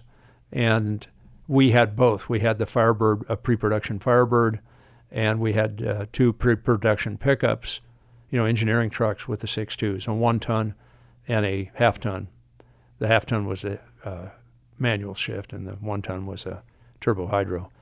No, no power in either one of them. It was like 145 was a friend of mine had a uh, 85 Mm-hmm. diesel 2500 suburban with a 6.2 no turbo Mm-hmm. and that was uh, his mom's vehicle and he inherited it basically in high school and that became our friend right we've talked about that vehicle on the show i think before Yeah. and uh, i remember the first time he tossed me the keys he goes hey you you drive Yeah. and it's like, well, what? You know, and here's this massive tanks. My my mom has a uh, a Toyota minivan, and my dad has a Honda Accord. So I'm not, you know, we don't have anything like Yeah. that. I'm like, hell yeah, I'll drive this thing. And uh, and I pulled away from the stoplight for the first time, and I remember like, well, what do I do? He goes, oh no no, you're driving it wrong. I go, "Wh- all right, how do I drive it? He goes, the the uh, gas pedal is a on off switch, and I realized that to drive that thing. Wide it was either on, it was wide open everywhere you Yeah. went, and that was only merely adequate. Um, but literally, anytime you drove it, it was just on the floor. There was no middle ground Mm-hmm. because that thing had plenty of torque, no horsepower at all. to your point, Hot Rod was was going to drive my Firebird project at Bonneville, and uh, we got rained out. All kinds of nastiness ensued, uh, but we we finally, I think we ran 86 and 87, uh, went 260 two way, two 268 one way, and then the next year we went. I think our best mile was 283. Power windows, surround sound, full interior. we had a roll cage in it, but I mean, it was a street car.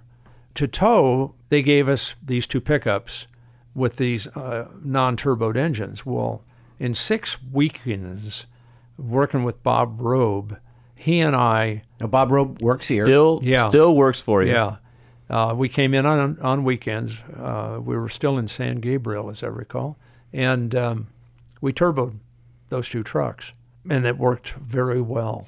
Now, now we could tow the uh, enclosed trailer with a Firebird in it over Cajon Pass because prior to that, to do that same thing, I had to stop at the top at the big thermometer and shave. Yeah, let it cool down. Yeah, Yeah. Let's explain uh, home and explain Cajon Pass for those who Yes. don't live in California. So, so basically, uh, everybody knows of the San Andreas Fault, right? You hear about the big, scary earthquake fault that runs through Southern California. So, essentially, uh, coastal California is separated from the rest of California by a mountain range. And on one side is the foothills in coastal California, on the other side is the desert. And right through the middle of this runs the San Andreas Fault, which essentially separates the Los Angeles basin from the rest of the world. So if you've ever driven from LA to Vegas and you go quote unquote up the grade, which is on your way to Victorville or on your way to Vegas, but Victorville's the first city really at the top of the grade, um, that's Cajon Pass. And it's a very steep grade. What's the grade, Gale? Around six. Six Yes. percent. Okay. Six, yes, I, I think that's right. And then uh, now, I mean, it, there's not a lot of switchbacks or anything like that. There's an old road that cuts through there, uh, which is how people used to get up it. But now the interstate, Interstate 15, goes up it. Uh, but to this day, even in the magazine world, a truck trend or four wheeler, we do tow testing through there, and you'll see a number of manufacturers who will be in camo vehicles with water loads on the back of their trailers, tow testing because it's hot and it, there's a grade. And uh, so anyway, so that is the pass, the Cajon Pass that we keep talking about. And uh, literally, it is the way out of Southern California to the rest of the U.S.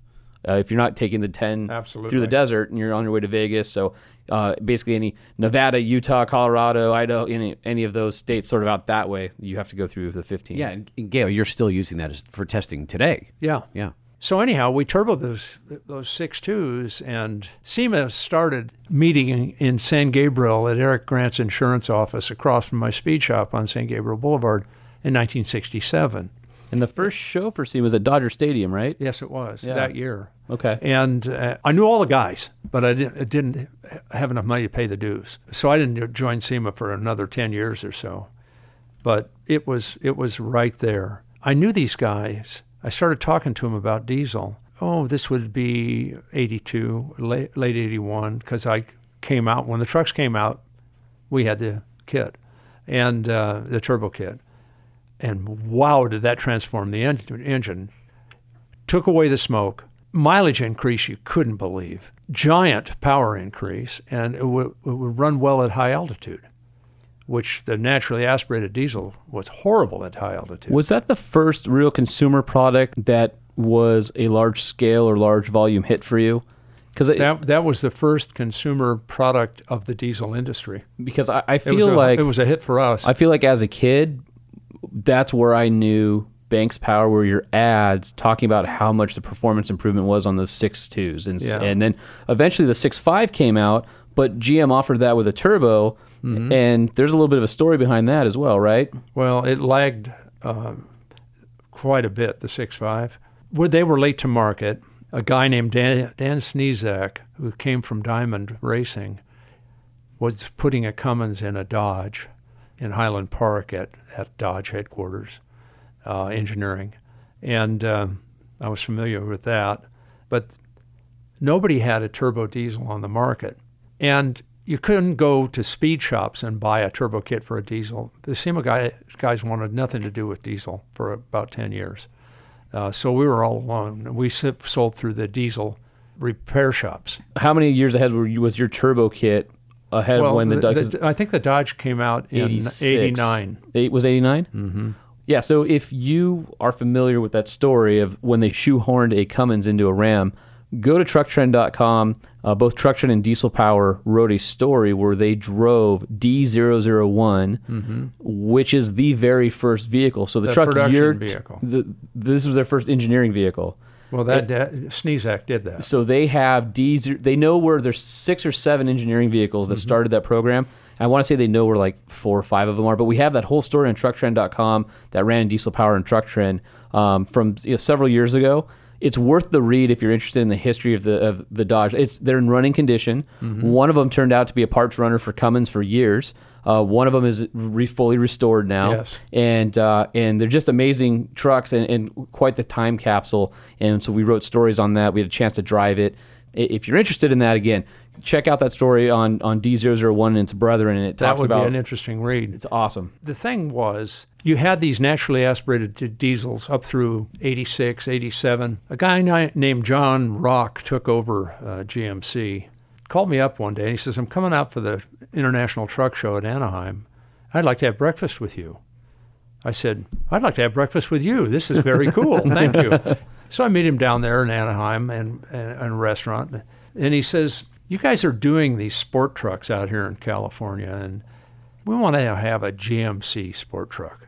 We- Ah, I see where and- this is going. Yeah, and and I says okay, and he says also, you know, Ford came out with the six nine and the pickup trucks, and our sales of the six two pickup trucks started to fall, and uh, and he says the engine plant in Moraine, Ohio, that builds the six two engine.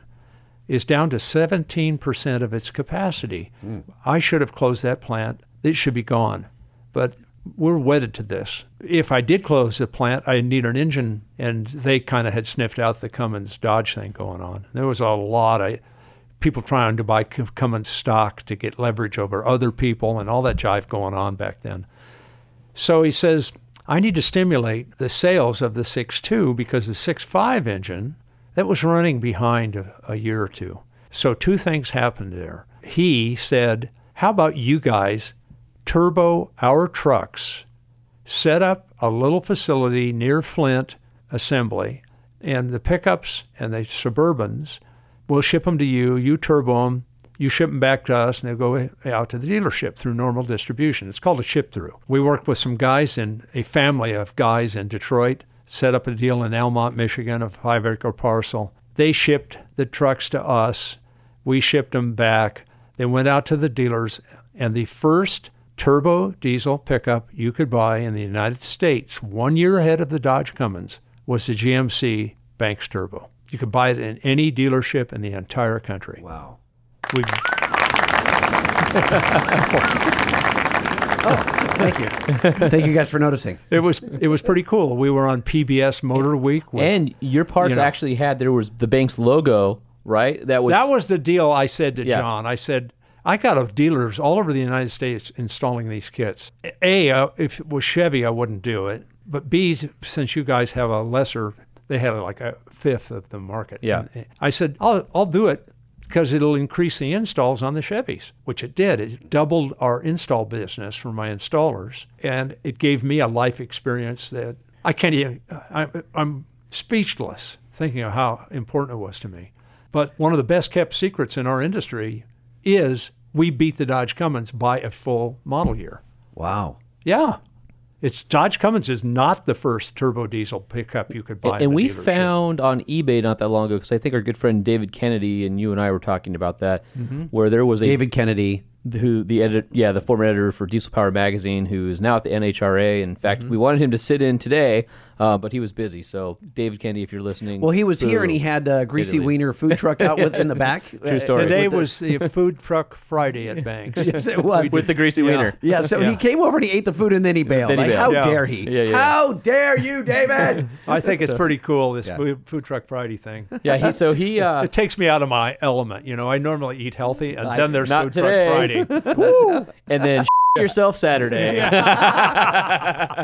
so uh, yeah, there's always that anticipation. I try to. So I, I just you have no idea. ah. You don't know, Holman. You don't know how hard I try to corrupt this man right here. He eats so healthy. I know he does. He's like pita. He and I go out to uh, lunch all the time or breakfast, and he always gets the same thing. And if he's feeling like a wild man, Yeah? he'll put a side of chicken on it.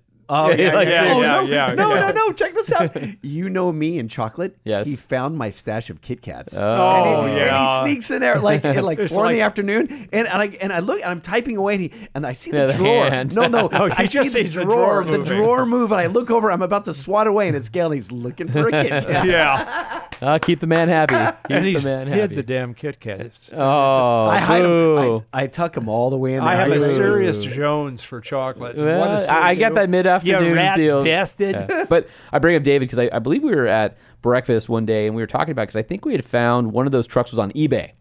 And so it was one of the original Oh. Banks GMC uh, dealership builds. Oh, my God. And I'll so- bet you that one of our listeners ha- knows someone who has one. I wonder. I Yeah. wonder. E- email us at uh, truckshowpodcast at gmail.com if, uh, if you know where one is, you have one, you have any experience with one. It'd be interesting to hear anybody who maybe even owned one of those trucks back in Gale. Gale, how many did you produce? Any clue? Was it in the oh. dozens, the hundreds, the thousands? It wasn't thousands. Okay. It about- might have been over a thousand. Okay. The other part of it was to, he says, how do I get a sports truck image?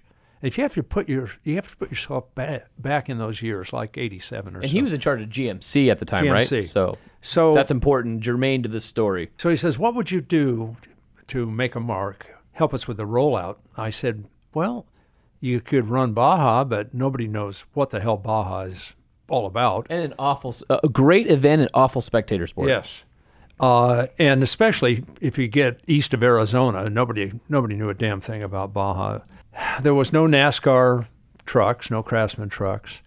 There was no NHRA pro stock trucks. None of that stuff existed. But a buddy buddy of mine had run run his. We set up a pickup truck class at the Dry Lakes. You know, a buddy of mine had a truck called the Red Robin, and it w- was badass fast. And I I always thought, you know, having a parts truck that's really quick is a cool thing to do. And I I built some really quick parts trucks, uh, and, and we're going to do some more. Here's this guy going, What would you do? I said, Well, I, I'd go 200 miles an hour with a pickup truck at Bonneville. That's what I would do. How would you do it? Well, I'd take one of my Marine big block Chevys that'll go twin turbo, put hot manifolds on it, put it in a half ton short bed, and the thing go, go up there and run 200 on the starter motor. What year was this going on? Around 89. So this is So- right before basically Ford Lightnings and 454 SS Chevy full size trucks. It's sort of a little bit on the bleeding edge before those came out. Okay, so you just spoiler alert the 454 Chevy. So we're having this meeting at the GM building, and the marketing guys are there. We have agreed to. We even did underhood drawings of the engine, injected big block twin turbo, beautiful on, on this half ton. We're in the meeting, and the Chevy guys go, half ton performance truck. Sounds like Chevrolet to me. And you're like, wait a minute, what GMC? What? Right. Yeah, and I and I said, wait, what? So I didn't- It, it was like, and the guy says, you guys only have like 17% of the tr- corporate truck market. If anybody's doing a big block sport truck, it's going to be Chevy. You guys do the S15. At that point, I went, oh Jesus, you know, I've been doing this Buick thing. I I never really eh, liked the V6s. They don't have a nice sound. It's hard to find a V6 with a nice sound. I'm sorry, EcoBoost Ford. You know, you know I, I I own a Ford GT. It has a blown V8 in it. It's mid-engine. You know what I'm saying? And it sounds badass. This new Ford GT with a V6 does not sound badass. No, kind of weenie. Sorry. Me- meanwhile, Sorry. It is meanwhile- fast and quick and bitchin' looking. Meanwhile, in the shop at So- Banks is my 67 F100 with a Ford EcoBoost, and it's funny because we, we talk about yes, this. I know, but it's got turbos but on but it. Gale so Gale that basically was has my promised rush. Gale's promised me that his life's mission is to make that truck sound good before it leaves. So uh, I, take I a have miracle. some ideas on the exhaust. I've been doing exhausts all my life. So, He- He's, so gonna, he's gonna he's gonna bolt speakers to it with with a no, recording no, we of, are, his, of his no, GT. we There's already a- talked about this. We there's these talked- cats out of Germany, Eberspacher, how have the speakers. Honest to God, they, Ford already puts those in their F150s with the EcoBoost. Yeah, that's a whole and- other and- story. And, probably from Eberspacher. so these guys rip us off. I'm going, oh my God. S- sorry, Lloyd Reuss. You know, he uh, was chief engineer at Buick when we did that deal.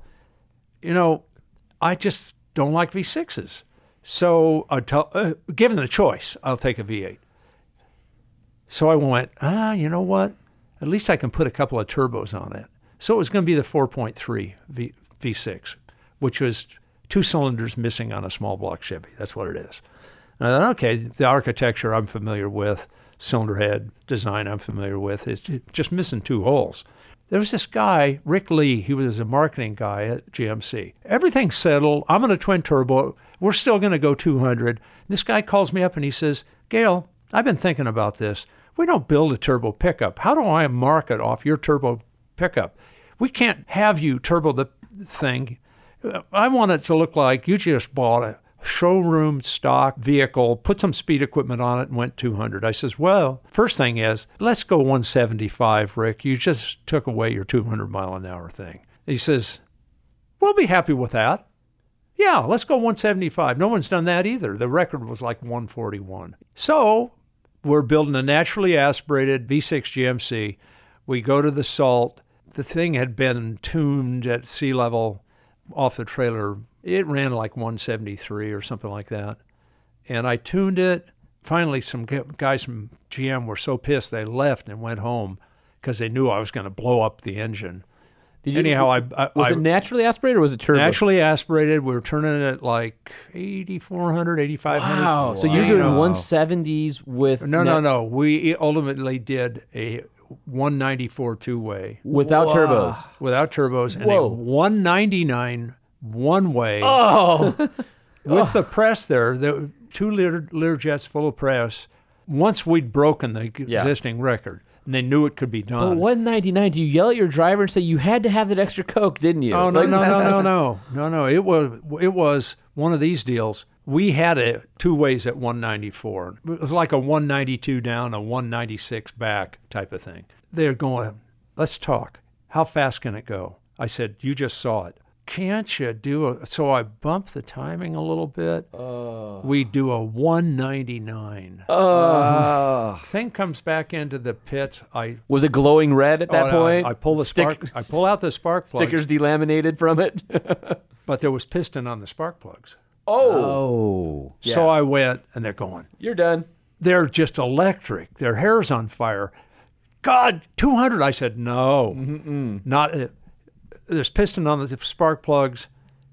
You're going home. Yeah.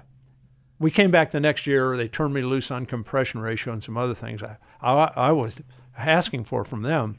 Went a 204 two oh way and a 210 one way. Nice. So that's the GMC Cyclone. We named it the Cyclone the second year. And that truck, so y- y- if you're a truck fan, you may know the Cyclone was a production pickup with a turbo V6, but that truck that went racing was an extended cab, if I remember correctly, and the production the production truck Is not. is not is a regular. Yeah, cab. the reason for the extended cab when we went in the wind tunnel with the truck, uh, that extended cab helped. There's Yeah. other stuff. uh, w- w- We did a half tonneau. Yep. There was other uh, things to keep it settled down. And, and Trucks and are weird because the- well, they want to fly the tail. right. That's the problem. Yeah, the, the weight distribution's all wrong, and and you're Well, missing the, part yeah, of the body. the arrow and- yeah. sucks. Yeah. So we did all the cheating we could, could do within a stock outline of a truck. What happened with the Chevy big block is a 454 SS or, or SS 454, of whichever the sequence is. And I, at one time, owned three of them a 90, a 91, and a 93. I still have the 90 and the 91. By the way, the interior red velour. Oh, God. It looks showroom Brand new. fresh. Brand new. And uh, my grandparents had an 89 GMC Suburban with the same red velour interior. Yes. And I remember, see, di- different body style truck, but I remember the first time that I saw Gale's black 454 SS with a red interior. And I, I think there's even plastic cling still on su- parts of the interior.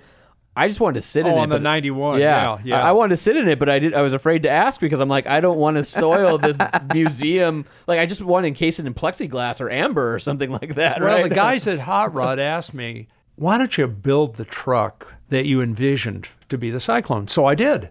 And it was in the in the Peterson display at SEMA in 91 yeah. with a twin turbo big block in it. I still want to see it with the L5P in it, but that's just me. Well, yeah, I do too. Yeah. It'll I- happen. If I'm if you I have anything to say about it, it's going to happen. You know, we're I don't kinda- have anything to say about it. Actually, you have a great deal to say. That's actually that's yours. Now you guys out there have the b- backstory of where the hell this 454 SS came from and how it happened. so how did that parlay into the Cyclone production truck? So that's the part that really pissed me off.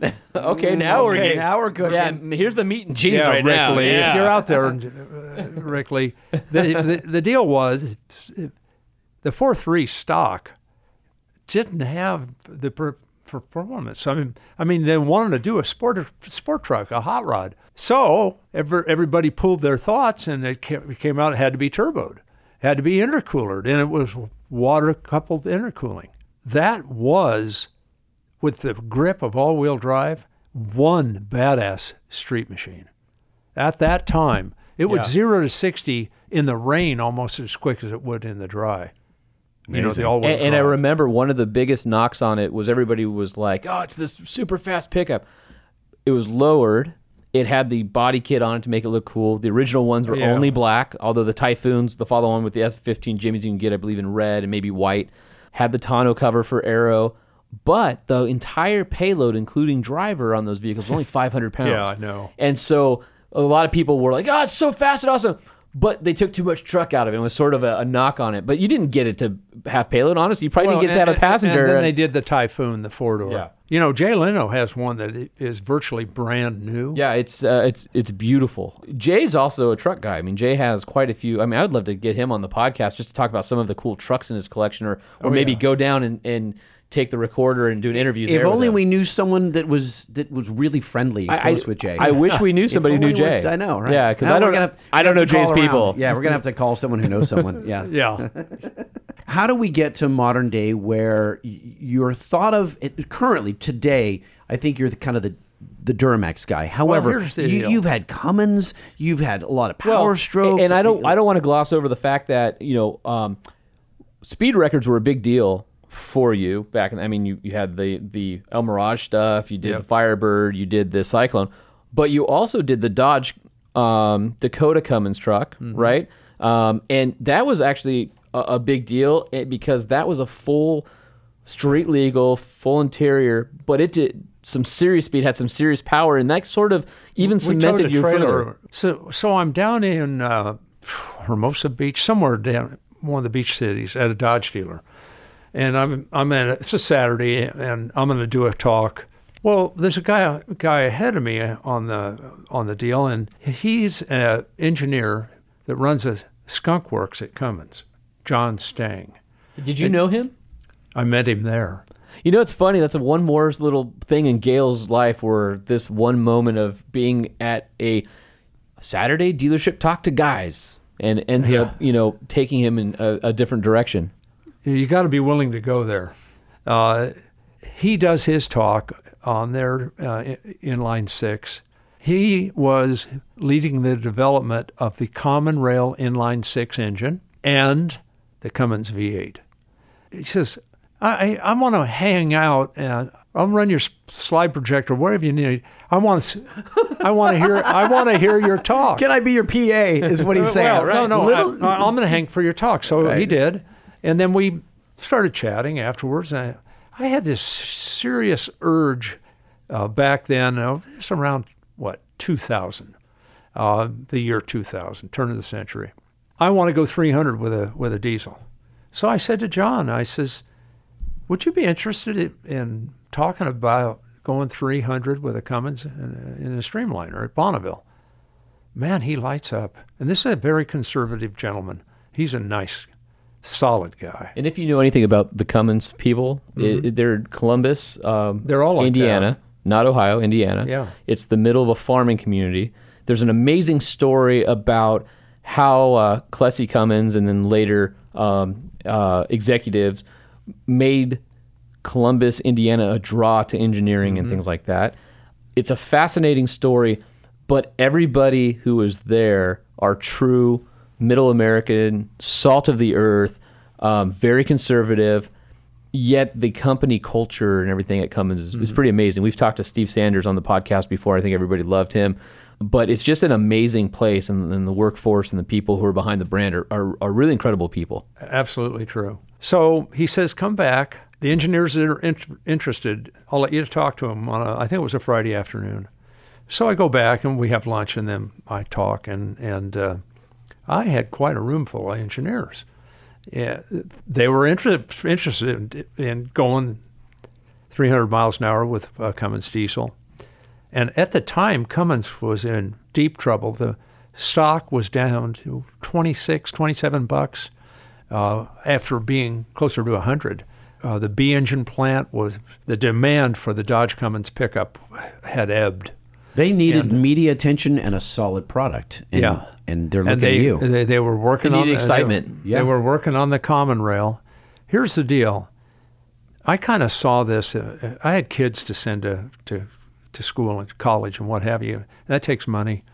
And I saw where they were stock wise. I would have done this for nothing. It, the end was I spent more doing it than because Cummins had no no money. None, absolutely. N- n- I didn't get a dime from Cummins. We, we went out. We bought a Dakota. I wanted to do a Clessie Cummins. Clessie put diesel engines in standard automobiles and drove them all over the United States. That was and- part of his, and his proved that- early early uh, marketing. Yes, He had how a marketed. Cadillac that so he I drove said, around. Let's do a Clessie. Let's put a B engine, your common Yep. rail, which isn't out yet, but let's prove your common rail. Let's showcase your common rail, and let's dr- drive enthusiasm for Cummins as an advanced company that does young, brash things. Let's find investors to buy Cummins stock that aren't normal, stodgy Cummins investors. Brilliant. Let's find a whole new. And if I can move your stock price by 25 cents, I'll be happy. Well, it was way more than that. They show me their V8. They had two V8 engines running. Was that vehicle the early lineage to the current five liter Cummins? Yes, this is the beginning. This is the of very beginning program. of the five liter Cummins that you can get in the Nissan Titan XD today. Yeah. Was birthed back in the early 2000s, and this is Well, there were two of them running. Mm-hmm.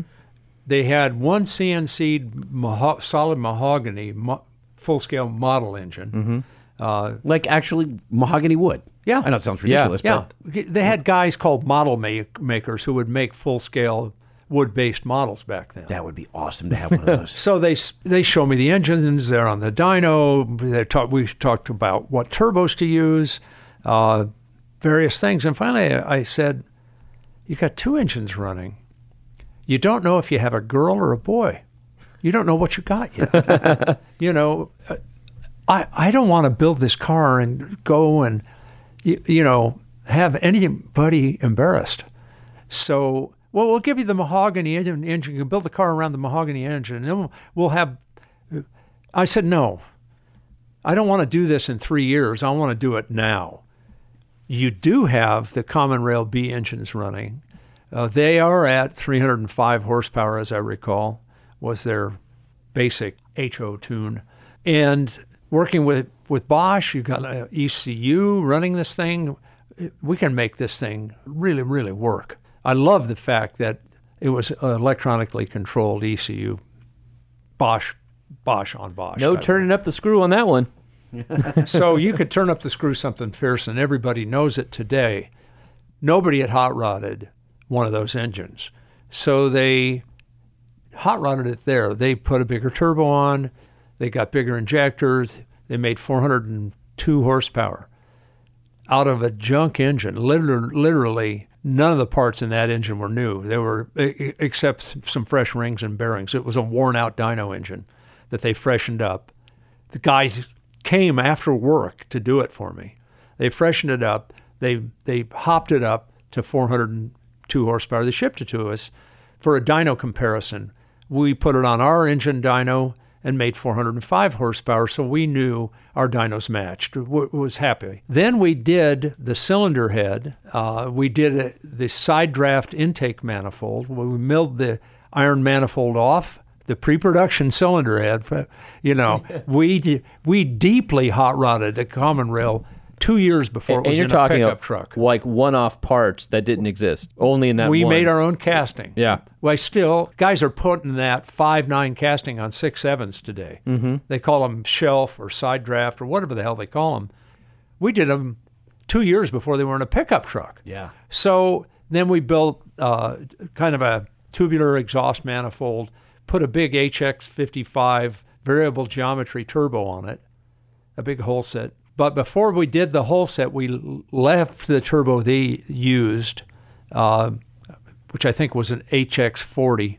We gained 135 horsepower with the same turbo at the same exhaust gas temperature and air fuel ratio. Wow. How did we do do that? We got more air density into the intake manifold and into the cylinder head and into the cylinders. And we picked up 135 horsepower, same cam, you know, same, same, same, same, same. So the, the guys at Cummins went, You couldn't have done that. Can you send us the, those parts? So we did. You know, the ported head, we had ported the 5.9 head as well. Stock valve sizes with no bigger valves, none of that. We sent the stuff off to them, and they repeated the 135 horsepower gain on their dyno. No kidding. No kidding. I think some of our port work kind of aimed them forward. Uh, maybe some of that came, came in later five nines, and ultimately maybe some of it's in the six seven. They even considered when they did the six seven a divorced intake manifold like we had done, but they didn't do it. Uh, too, too much cost addition to do it. You know, you know the deal. We we towed our trailer, our pit trailer to Bonneville with the, With the race with truck. Dakota. Yep. Yeah. We put on the racing wheels tires. We changed the rear axle ratio. I turned a, this great country western station up there at the time. turned it on on radio, radio, and it took the truck and I'm driving it to the starting line through the pits. And the officials come pouring out like freaking lemmings all over the truck, waving at me. No, no, no. I'm going. I stop. Why? Why? I, They, uh, didn't oh, realize By that- the way, I power windows just like the, our Firebird. Because they had thought it was the tow vehicle going the racetrack. power- no. They No? knew No? it was the race vehicle. Oh, they They did? said you cannot drive the race vehicle in the pits. oh, because they want a push car. I said, I said, I drove, dude. I said, I drove the the race vehicle into the pits, hauling a trailer. I've taken the trailer off, changed the wheels and tires and the gears, and now I'm driving it to the starting line. By the way, listen to this. This guy can play the guitar, you know, and I have this, you know, the sound system. Yeah, yeah. It's a full-on street-driven truck. We drove it on the Hot Rod Power Tour. I have to take a rope through the window, tie it around the roll bar, wrap a shop towel around it so it won't bark up the paint going through the and get towed to the starting. What? Yeah. What stupid regulation is that? That's how it That's is. stupid regulation. and it's all volunteers and Okay. it, it being is what it is. being Yeah. by the book. Okay. So we started setting records. We set international records and Bonneville records and What was the fastest that truck went? 222 is our best uh, one way. And we did that. We were, we were building up speed, building building up speed. But I didn't have enough gear in the truck, so we were over revving Yeah. the horsepower peak by 800 RPM. well. So I was going to put the gear to it on the return run. Uh, we, what the hell was our two way average? 217 two way, I think. Now we were going to put the screw to it and go fast. Pop the pinion right through the gear case on Oh, the yeah. differential. Yeah, you're done at that point. Yeah.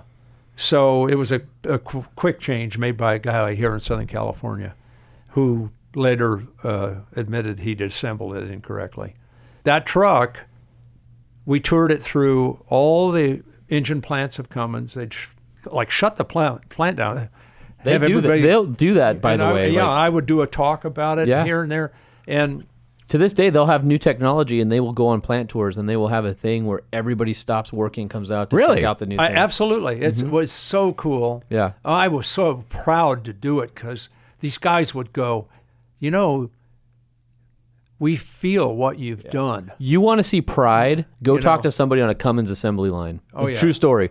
These guys take so much pride in in hand building those engines, Mm-hmm. and more automation has come in over the years.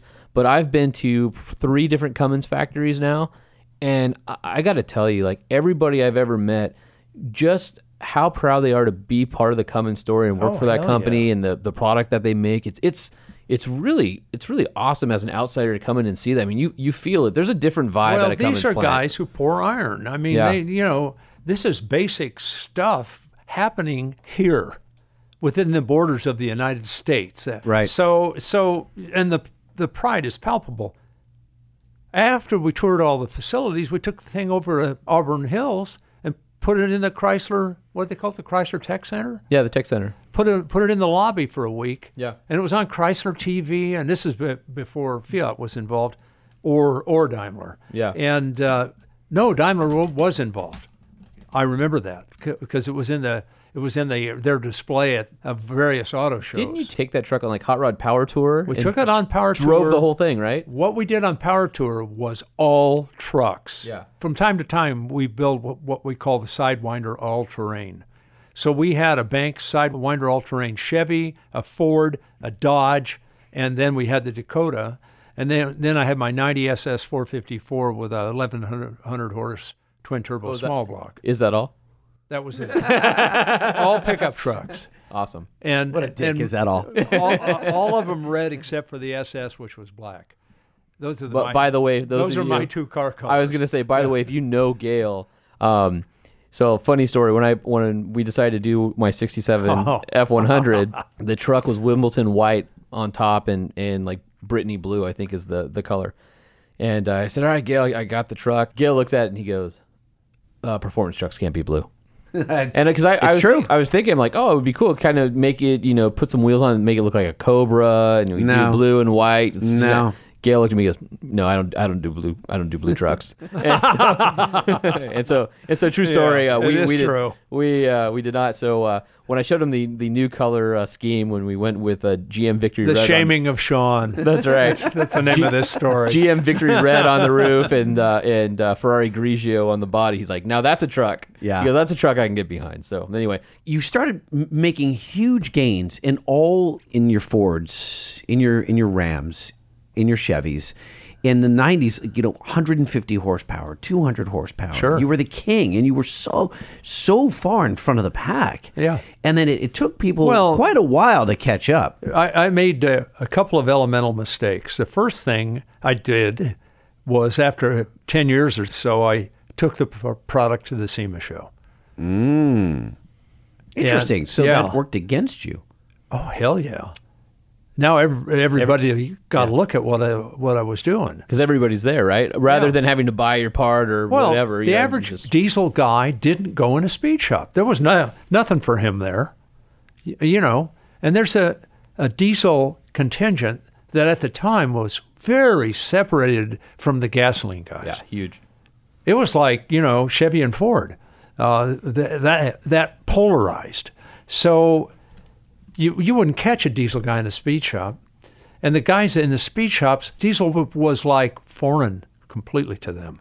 Hmm. It was the stuff of smoke and big ass trucks and all that jive. We've talked about the diesel, but I, I want to remind people that you're not just diesel, right? Well, I we, mean- we set up the first hour of the podcast talking about gas turbos. So, no, I think he's not just. Well, yeah. I mean, I- I think the there- bottom line is there's two threads in my whole career that that remain the same from beginning to end, and it's electronics and turbocharging. The two common themes in my whole career are those two. Depending on when you were in the enthusiast group in my 60 years, you knew me for boats. You knew me for gasoline turbo. Uh, you knew me for turbo kits for the early di- diesel pickups. Uh, There's a period of time where people knew you because you were the RV guy. You made their motorhome. That and- was in the pulled it in. seventies, uh, but he's still today. There's Yeah, I mean- RVs stacked up here every Well, single week. look, I mean, true. like one of the examples but of they're turbo diesels and And gasoline. we'll talk about like you know. the V10 long tube headers. I think there's a great story in there that that's sort of a, a an adjunct that I think is interesting for the truck guy to because you sort of revolutionized at least the exhaust system on those engines and sort of were the first person to figure out a, a, a inherent flaw that they had that was sort of a like why'd you guys do that you dummies well, they came out with the V10 engine. Jesus, what year? Uh, I I can't even recall. 98 Late nineties. Eight. well the mod motors came out in like 97 or 98 Mm-hmm. so the v10s were around the same time as the mod motor so it was the Gotcha. 4.6 Gotcha. the 5.4 and the 6.8 v10 Okay, so the 6.8 V10 goes in the motorhomes. Up to then, the Chevy P30 chassis with a big block ruled the motorhome industry, at least for gasoline. And then you had diesel pushers, but not a lot of them. And uh, so Ford comes out with the V10. We were doing long tube headers on the on the 460, and really waking those things up. Uh, and cold ram air for air density in, and a, a little bit of tuning. So out comes this computer controlled engine, and I see this thing, and I get a sample engine from Ford, and I look at this thing. I, I haven't touched it, but I've gone, Jesus, it looks like they did some intake tuning.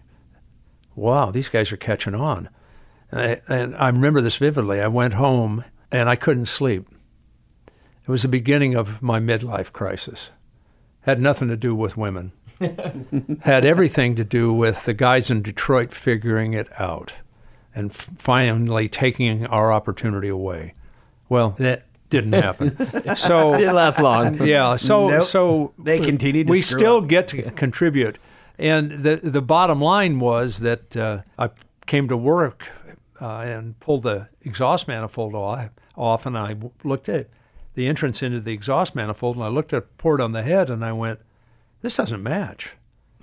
like like, And- and- like and then- literally and- did not and- match Right, right. and, and then this euphoric thing washed over me. This kind of sun, yes, exactly. Angels sang, Right, the clouds sun- parted, the heavens clouds- opened up. All this stuff happened, and I went, "There is a God. Oh my God, this is it. Thank you." And and um, my midlife crisis was over. yeah. so so what did you do to solve the problem and i, I think you were actually surprised that the solution worked the- so well The cool thing about this was, eh, yeah, I, I've been building headers, long tube headers, since the first Fuel Crunch. That started a product line, a trademark that we have, Power Pack. I came out with Power Pack for for the big block Chevy in a pickup truck in a motorhome, and uh, it, it was all about fuel economy. The long tube he- headers helped the engine efficiency, and oh by the way, it peaked the hell out of the torque. So they worked better, and they got better fuel economy at the same time. The V10 comes out, out and now my collector has to have five tubes into it instead of four tubes into it. So I build the collectors, put the engine on the dyno, we run the thing. I, I'm not getting the torque I was hoping for. I, I started looking at the volume of the collector itself, and I went, the velocity's dropping. It's not scavenging properly. The collector is called, a, my term is pulse converter. Pulse enters the collector and, and puts a rarefication on the other, other tubes. So I came up with a piece that went in the center between the tubes. It has five curved shapes like the tubes themselves. We have to put up a. We got to put up a picture of this because it's Yeah. very hard to describe unless Yeah. you see it. It's it's sort of like if It- imagine five five tubes entering one just by themselves, cut off, and then imagining one that the the center of those five tubes are spoked in a way that has like a long shape that helps, I guess, smooth very- out the airflow. it's very- into I- I- very call phallic. It, I call it, It is yes, very it is. phallic, I call it the power pickle. Honest to God, so does Jay. that's what I call it. And Honey, I, I I've invented the power pickle. What? Oh yeah. Anyhow, what happened was the damn thing came to life. So then, I, then I started dealing with this is kind of blue. Uh, the depth the the power pickle was into the collector, and, and, and I found out that you could tune it that way. So I tuned him, you know, made made him slippable until I found the sweet spot. Yes. Okay. And then that's where we walled them you in. can't you can't see So Gale. Are with we the, uh, talking about trucks You can't see Gale with the uh, the, the Air air, quotes. quotes. Oh, I had a, a, a, a young lady working in the marketing group who had real trouble w- with the name Power Pickle. Power Pickle, yeah. She told me vo- v- very vocal about it. I held my ground, and in our advertising, we called it Power Pickle. So what was the end result of the power? Pickle? I got a? United States patent on it. it's that unique. It works that well. Yeah. Honest to God, it doesn't say Power Pickle on the patent though. But it, it, I used the same thing in an inline six Jeep uh, collector. We had we do uh, uh, header for the inline six Jeep. I call a revolver. It's a six tube collector. And instead of the power pickle in the middle, which I tried with six tubes, I put the sixth tube in the center. A- actually protrudes partway into the collector and serves the same purpose. So I got the torque curve of a set of tri-Ys and the upper end of, of a normal header. Well, what did you call that? the revolver. The revolver. Yeah. Definitely not as cool as power No, pickle. yeah. Yeah. Power pickle Yeah. is just uh, comedy it genius. has to do with how the firing order re- revolves around in that collector. that takes me into your process of of R and D, and there are those companies that um, you compete with now that race to market with a lot of product, and you want to make you won't release stuff until it's better, until it performs. You're not. It's very interesting, you know. I, I- when you go to so- SEMA, it's like we're debuting this, we're doing for this 2019 truck, for this 2020 vehicle, and and, and think- you're like not in it. I'm not in any hurry to just throw against the wall. Well, The, like- the, diff- the Banks difference is that Banks is an engineering company first. I think I think that That's has a lot to absolutely do. true. That's absolutely true. The, Well- the the mothership of Banks Power is Gale Banks Engineering. There's a huge difference, and it's really elemental. And and I'm not going to beat my drum, other than to say, in the aftermarket, there's one company that also is in the endurance engine business and has been all the way back to the beginning 60 years ago. We are engine people. We're not guys who make plastic and do an uh, air intake and just kick it out into the market. We're not guys who just build an exhaust system. I care about, we care about the endurance of the engine with the Banks equipment on it. Two things have to happen. It has to outperform any other product on the market. And we extensively test to make that happen. But the bigger thing is it has to honor the host vehicle. I'm not going to take your money and then break your ride. No damn way. We know that it, your ride will survive with our equipment on it. And as we get into the, the new tuning the new engines, we've got a, new tuner, the Derringer, uh, that's quite popular with the L5P crowd because no, nobody cracked the ECU. So we did it as we did it back 20 years ago when, when we came out with the six gun tuners and the Economind tuners that we still sell today. The inline tuning on all of those has two aspects. If the tuner fails, the vehicle doesn't. In other words, it fails and there's no progressive failure or engine code set or derate of the engine down to 25 horsepower when you're passing a semi. The deal here is if we ever fail in any way, we take ourselves out and, and your stock. Doesn't- you know the other part of it is what we call active tuning. If if you throw a tune, tune up at sea level at a vehicle, and and that's your fixed tune up. It, it it's not variable. It's what it does. You plug it in. That's what it does. And you go to high altitude, or you have a really super hot day. It doesn't know. How could it know? Ever since there's been an OBD connector, we, we've plugged into there to get all that information and make our tuning decisions. We call it active tuning. So, active safety prevents failure, and active tuning, adaptive tuning, gives you the most power you can safely make under those circumstances. And I'll also add that um, electronics aside, uh, I had a chance to walk around the shop today before we recorded the podcast, and we were looking at a product that you were in the middle of R and Ding, and it was an exhaust on one of the late model pickups, and you were concerned and wanted to make sure that there are heat shields to keep the regen heat away from the shocks and the spare tire. I mean, that's that's the level of commitment you have to the rest of the vehicle. You're not just shoving an exhaust on and saying, "Hey, if your tire, you know, gets damaged from heat, we don't care. It's not us." Or if your mm-hmm. shock fades because the shock oil's 200 degrees hotter on the uh, On one on the side. one side, Yeah. right? And, and so those are things that you take into account. It's a it's a holistic whole vehicle approach. It's not just the electronics or it's not just the tune. You want your customers to be able to enjoy their entire vehicle and, and not cause an issue to other things down the line that are Same thing. And, and by the way, not just that, it's, it's the environment as well with the cool cuff. For example, the, the way of pulling cool air into uh, you know a diesel exhaust. So make sure that during regen, it's not 800 degrees coming out the tailpipe, li- you know, lighting your dog on fire. Who happens to walk behind? That's Which, by I- the way, that's a, yeah, dogs. or your wife's nylons. Right, Yeah. right. So you know, don't walk by that truck. Yeah. The, the the the key to me is getting guys to come to work here who are younger. There's just generations of people working here. The fan base or the uh, purchasers, they come into the market and then they leave the market. The, average dura- duration of, of, of a reader of Truck Trend magazine is about four years, maybe five, and they're in and out.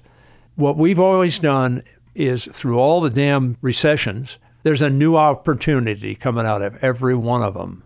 And, you know, it's same today. And getting young guys in here who will shock the out of me with their ideas. Sit in a this room where we're at right now and go, "Hey, have you ever thought about doing this?" And I'll go, "Holy no, I haven't." Well, you just the You other know. day you, you've got a new guy Eric out in the CAD department, and he, he I know I don't exactly know the situation, but you walked in, he goes, "This Eric guy, he's a find." Because he, he he he he was researching some products, some competitive analysis, and and you were glowing when you walked in. You're like, "This guy, this guy, yeah." You were very impressed, and he's he's one of the youngest on the team. Here's the deal. Here's the deal. Eric's mother is my oldest daughter. Did you know that? I I don't I've I- not I don't told I anybody here, but I learned that today. he's not my oldest grandchild, but he's. I'm proud of him, but I'm also.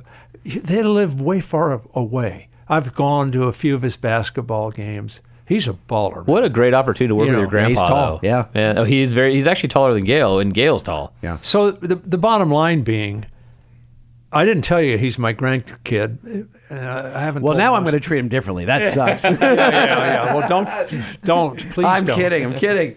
uh, you know, my daughter is, you know, Liz Yeah. is, is our ops manager for our military engine business, which is Banks Tech. Well, that that's a whole other thing And to talk about. This is this is truly a family business. Um, this isn't a company that was bought out by some investors. This isn't a company. And by the way, and they have tried. Ri- right? And, this man is like, I can do it better Yesterday, than you can do. it. yeah, and and, and this co- yesterday. and this company isn't one of those companies that the founder has moved on and retired and has lost its way. Gale literally comes into work every single day, touches every single product, touches every single project in this place, and uh, and it's it's family owned and, and things are made here in the U.S. So I, I think I think that's a, a great place to take a pause. I'd love to get into uh, some mail. And then we'll end with Gale because I think we have a kind of a cool segment for you I that, think we do, that we'll yes. have we'll have some fun with. Uh, so email time. Let's do it. You email, yeah.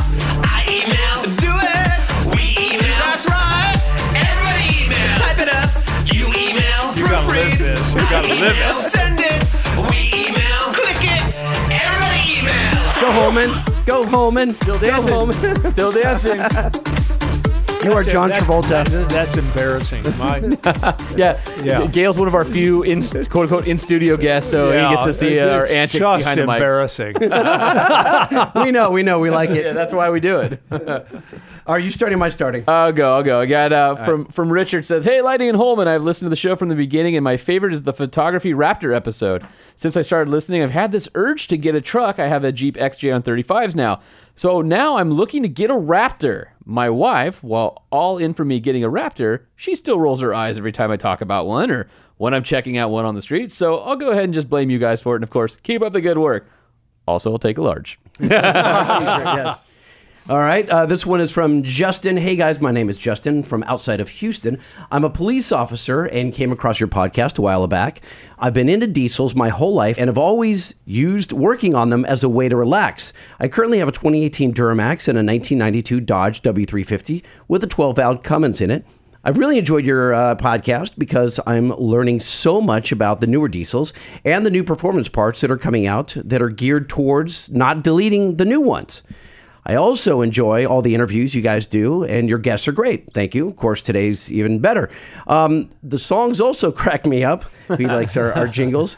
I just wanted to say, keep it up. You guys are doing a great job, and you make my shift go so much faster. I attached a few pictures of my current daily driver and my project truck. Oh, and I'm an XL on that shirt, by the way. of course. So he's got a, he's got a picture of his uh, his new D-Max and his old Uh, let me- Dodge let me see attached those. right there. Yep, Gale approves. I looks like it's a black truck, guys. just like yours. Yeah. yeah. Look at the ram on the bottom, Great though. taste, man. First generation. Oh, I love with the flatbed. Ram. Yeah. yeah, yeah, yeah. All right, I got one from uh, Vance here. Vance says, "Hello, my name is Vance from Iowa. I just listened to episode 17 where you're talking about drive-throughs and if anyone ever got stuck in one. Well, me and my couple friends kind of did. It was like midnight, and we just decided to go to Taco Bell. I feel like all these stories are surround Taco Bell, right? Yeah. and we drove in a friend's 80 Chevy three-quarter ton. It had a mild 350 with long tubes and straight piped exhaust. So it was loud as well, he shut it off so we could order, but it wouldn't restart. So we hopped out of the back and ended up push starting it backwards in the drive through. It was a four speed on 37s. The people at the window thought it was funny as we did. That's the best story I got. Thanks, Vance. Also, if you got access to a tent store, my t shirt size is 5X. But uh, We got if some, not, uh, if not, we- that's okay. We got some big boys listening, so we're Yeah. gonna have to make some big shirts. So, Gale, the backstory is that we were talking about uh, funny stories of being uh, trapped in a in a drive-through in a truck because Yeah. they don't make drive-throughs, whether it's, It's a a, fit truck. a McDonald's, a Starbucks, Yeah. a Taco Bell, and you know, and Holman, like a douche nozzle over here, tries to drive a trailer through a uh, a, a drive-through. And gets, and I, gets stuck. I, tr- I, uh, I trailered a, a U-Haul trailer with my old flatbed on it. 102 inch Yeah, it was through, wide. Yeah. Yeah, it was through uh, Arby's in uh, Omaha, Nebraska. Oh my god! it didn't work. Did no, have it to- worked. Absolutely worked. I just You, took out you some bushes. forced it. I made it yeah, work. I a was little bit of stucco here and there.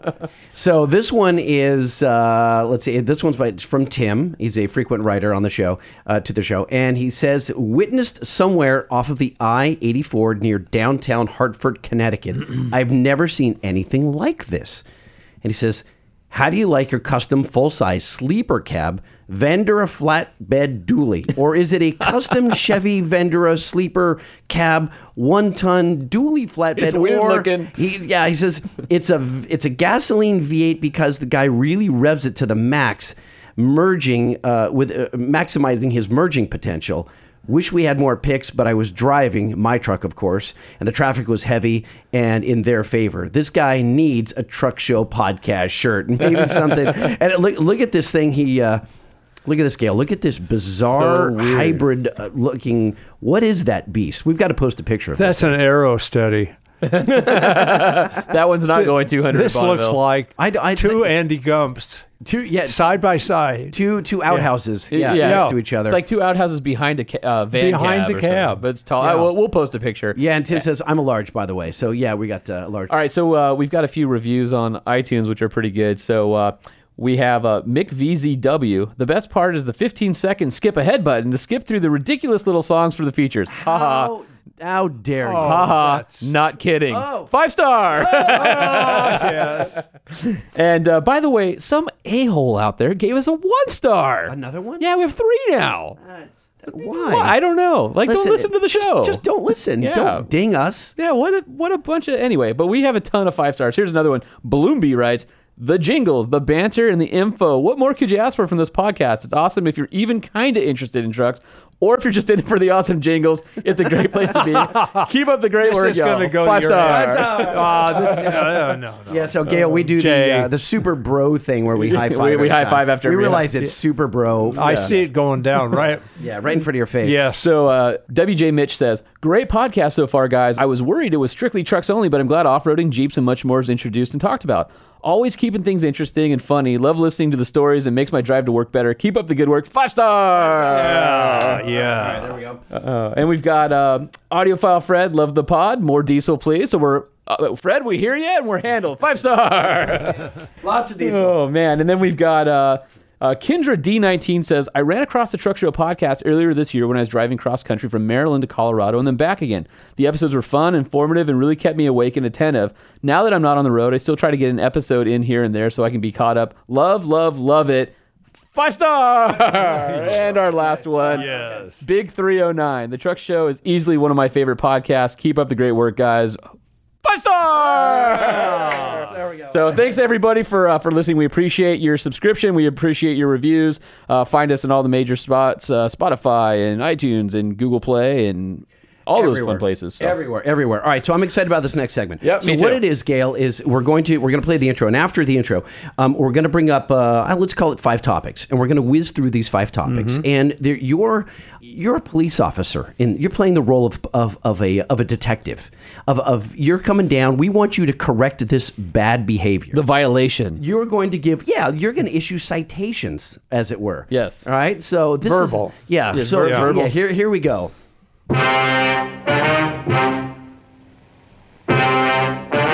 This is the city. Ladies and gentlemen, the story you are about to hear is true. The names have not been changed to protect the innocent. One man defending the diesel community against hot air, low density, and worthless bolt ons that waste your money. He is Gale Banks, Diesel Detective. Do, do I get a police dog? sure, why not? you can have whatever you like whatever, you like first thing is hot air on a stick Yeah. hot air on a stick what are guys doing Eh, let's explain hot air on a stick Cold air is power. Hot air isn't. So what what sort of jackass puts a filter on, on a stick under the hood of his car? If you open the hood of your car or truck and you see the filter unadorned or with a little picket fence around it, it's getting hot air, whether or not it has that leaky fence around it. Picture this if the guy put a fence around it, it's getting hot, restricted air. not It- good yeah. not good so the fact that you have a big filter under your hood does not equal power it equals you're sucking it in It doesn't and- even equal and I- stock in he- most Here's what I think we need to do too: is we need to define cold air. I think people think as cold air as being chilled air. No, cold air is cooler than ambient temperature. So the idea being, Well, cooler than the ambient under the hood. Right. So if you're in a hundred degree day, under your hood's probably 200 degrees. Why would you pull in 200 degree air if you could pull from under the bumper and pull in 100 degree air? Knowing you're probably losing, uh, approaching 10% of your power. I mean I that's. mean, it's just ridiculous. yeah, I think people think, oh, it's So- already hot outside. I'm not gaining, but that the engine runs at such a different temperature than the ambient outside air or underhood temps that that difference of, of pulling in Here- 100 here- degree air okay. versus 200 makes a big difference. Here's the law: colder air is better than hot air. Period. Higher pressure. Do we have a air- gavel? Can we I, I end need, the case? no, no. All I need, all I have is. Uh, No, not for Gale. For oh no, I'm not. I'm not buzzing Gale. Do that again. That felt good. All right, so All right. sir, if Uh, you have a uh, if, you, if you have a long tube and there's a filter at the end of it and it's under your hood, That's a filter on a stick. that is yeah. a that is a hot air. But gu- guys put device. superchargers. I see them at the SEMA Yeah. show. One year, a couple years ago, I, w- I went through the aisles and photographed every one I could find. Why are you supercharging when you're unsupercharging by putting that damn thing in hot air? To, all right, okay. It's ridiculous. I can tell okay. that I can tell that you You, are. you go to jail. I can tell that Gale is super, Yeah. super You're pumped going- at this topic Yes. and super emotional. So uh, we're going to get into another topic Next here. one is rolling coal. Oh my! Where do you start? With an IQ test. Next one is air dense. Wait, no, no, no. Go back. Go back. We're not. no, we're not done. I, I think. uh, Gale, Here's the deal. Yeah. somewhere in the Old Testament it says, I don't know what book, I don't know what chapter, I don't know what verse, but it's in there. And it says, if you inject fuel into your diesel engine, you by God burn it in the engine. You don't make little briquettes and put them out into the atmosphere. That's power you can see but not feel. Why would you do that? So, bottom line, that's a loss in efficiency and opportunity to have more horsepower. If you're rolling coal, you're essentially taking. You don't have enough air in the engine. Right. You, air density in the cylinder. So, so there's so much more potential you're that you're not even doing. Yeah, that's the potential you lost. Visibly, Every, visible every frickin' record we've set with the diesel, and there's been two, you know, diesel dragster, diesel pro stock truck, uh, and then the Bonneville truck. Those are three significant records we held in the case of Bonneville truck for 10 years.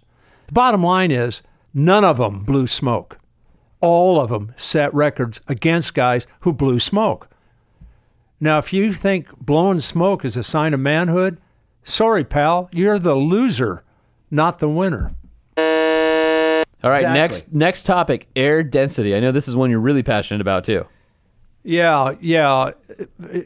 Your opportunity from nature is, is the the weight of the air, the air mass uh, per cubic foot. Your engines pump CFM, cubic feet per minute. How much oxygen is in each cubic foot? You there's an air fuel ratio. If if you want to put in more fuel and use it in the engine like God intended, you need the air. How do you measure that? With a boost gauge? Uh-uh. That's only part of it. Gale has a has a saying: the boost gauge is lying to you.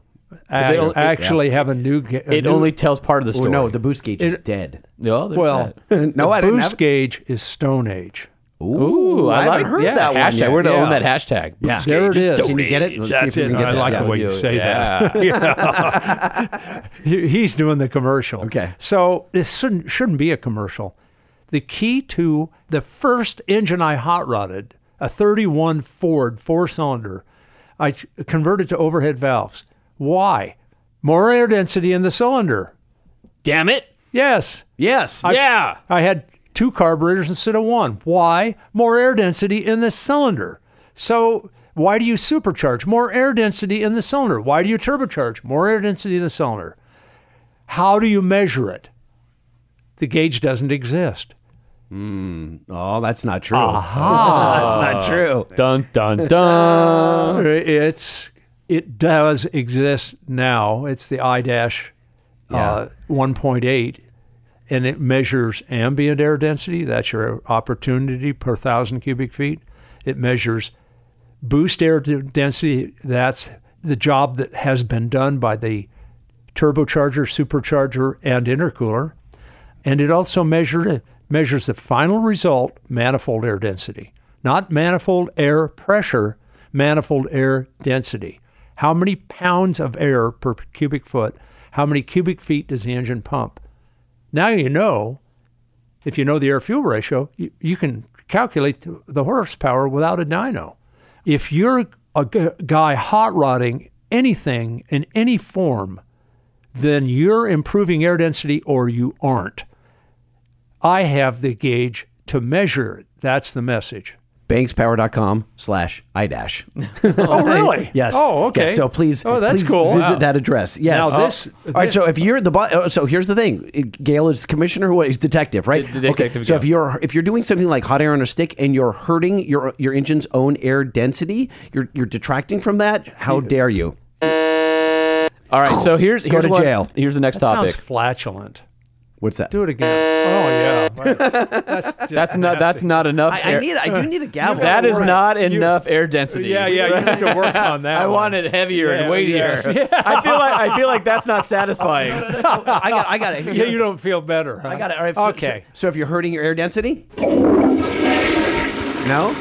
No, because that's No, a that lot. doesn't that's, make sense either. That's what's the uh, the thing you're telling us? Uh, granules of water per pound. Grains of grains of water. water. Grains of that's water. that's for. Yeah. grains. Yes, that's for grains of water. All right, so here's a big topic that uh, that uh, we want you to uh, to briefly uh, uh, talk about, and it's the uh, misappropriation of turbo. So wrong turbo sizing for the application. Well, everyone. Is I know this big- is a favorite of yours. I Everyone know. is bigger turbo is better. Not always the case, right? Yeah.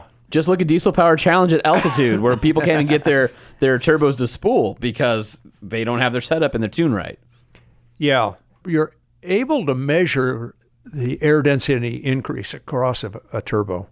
Uh, you just measure the temperature and pressure in temperature and the iDash, our little super gauge, calculates it and tells you. So you, you'll know if the turbo's too big or too small.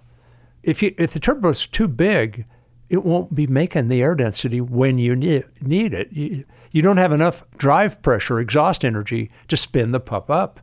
So guys will reef on them. They'll jazz the fuel. A lot of black smoke. Throw- yeah, throw they're trying to get enough Throw nitrous in energy in, the turbine housing to get the damn thing to spool up. You're Yep. way off a proper match, but they're trailer queens. They're dyno queens. These guys, they get up there on the, on the semi trailer with the dyno built into it, and they do a three or a five second or whatever pull, and a lot of them lunch the engine right there. which is awesome every single time. w- w- wonder, wonderful to see.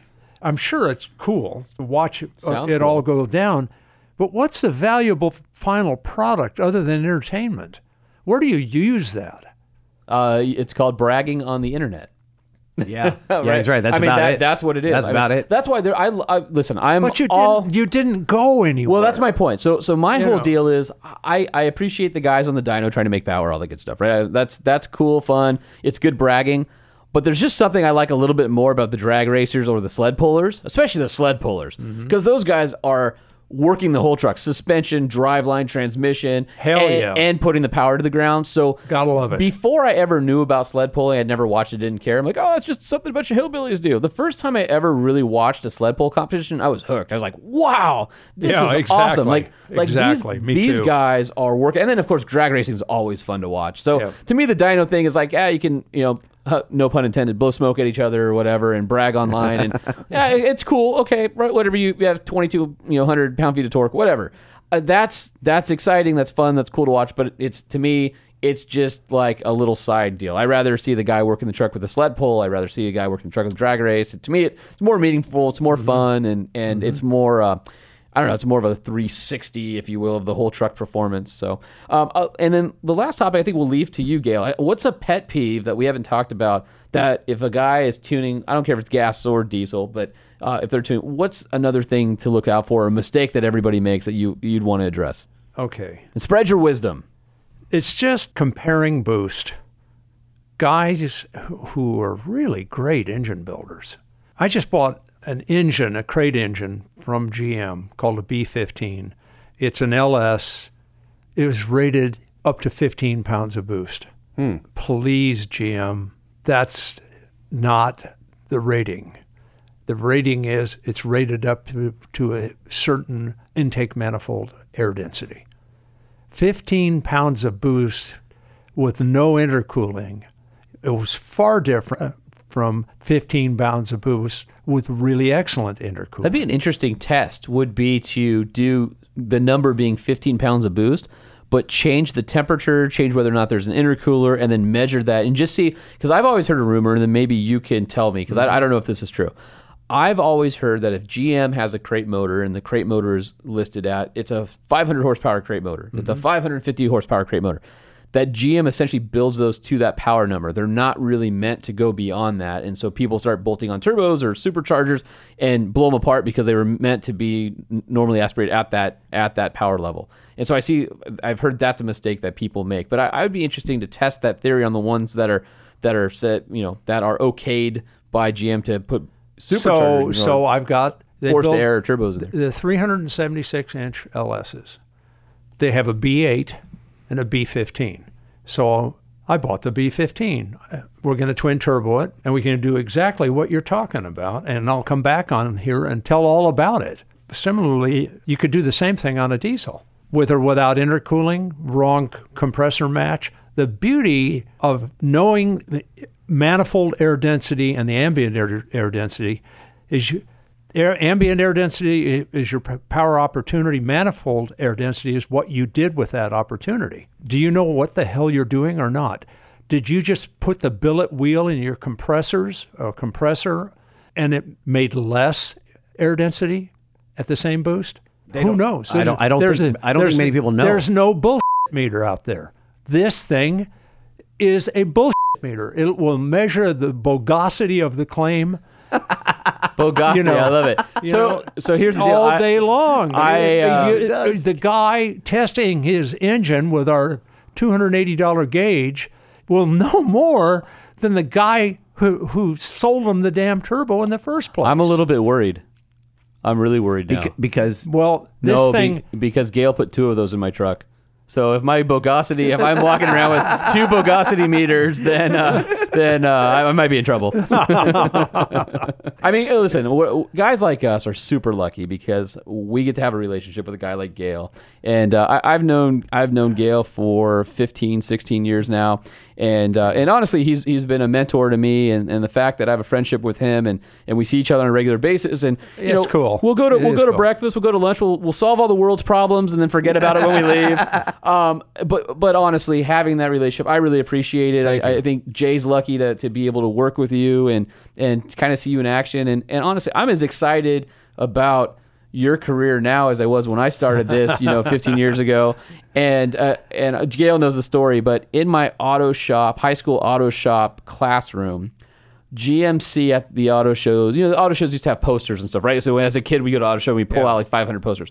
One of the posters was the GMC Cyclone World Speed Truck, and it's hanging on was hanging on the wall of our auto shop class. So when I was probably 15 or 16 was the first time that I really got to know Banks because I was like, whoa, what's there's a pickup truck and it it it went over 100 miles an Right, hour. That's right. awesome, right? And and to be in a career where I get to interact with them and know them personally and 200 miles an hour, Yeah. it, it just it, it, it means a lot to me, and I, we appreciate you coming on the show today. It's awesome. absolutely wow, and we we didn't even scratch the surface. No, I have a there's whole so much page of about. notes that we didn't even I get know. to. the coolest thing Ah. for me, when I was a, a kid, I didn't hang out with the other kids because they didn't know anything more. You I learn anything. They didn't know, Yeah. and I didn't know.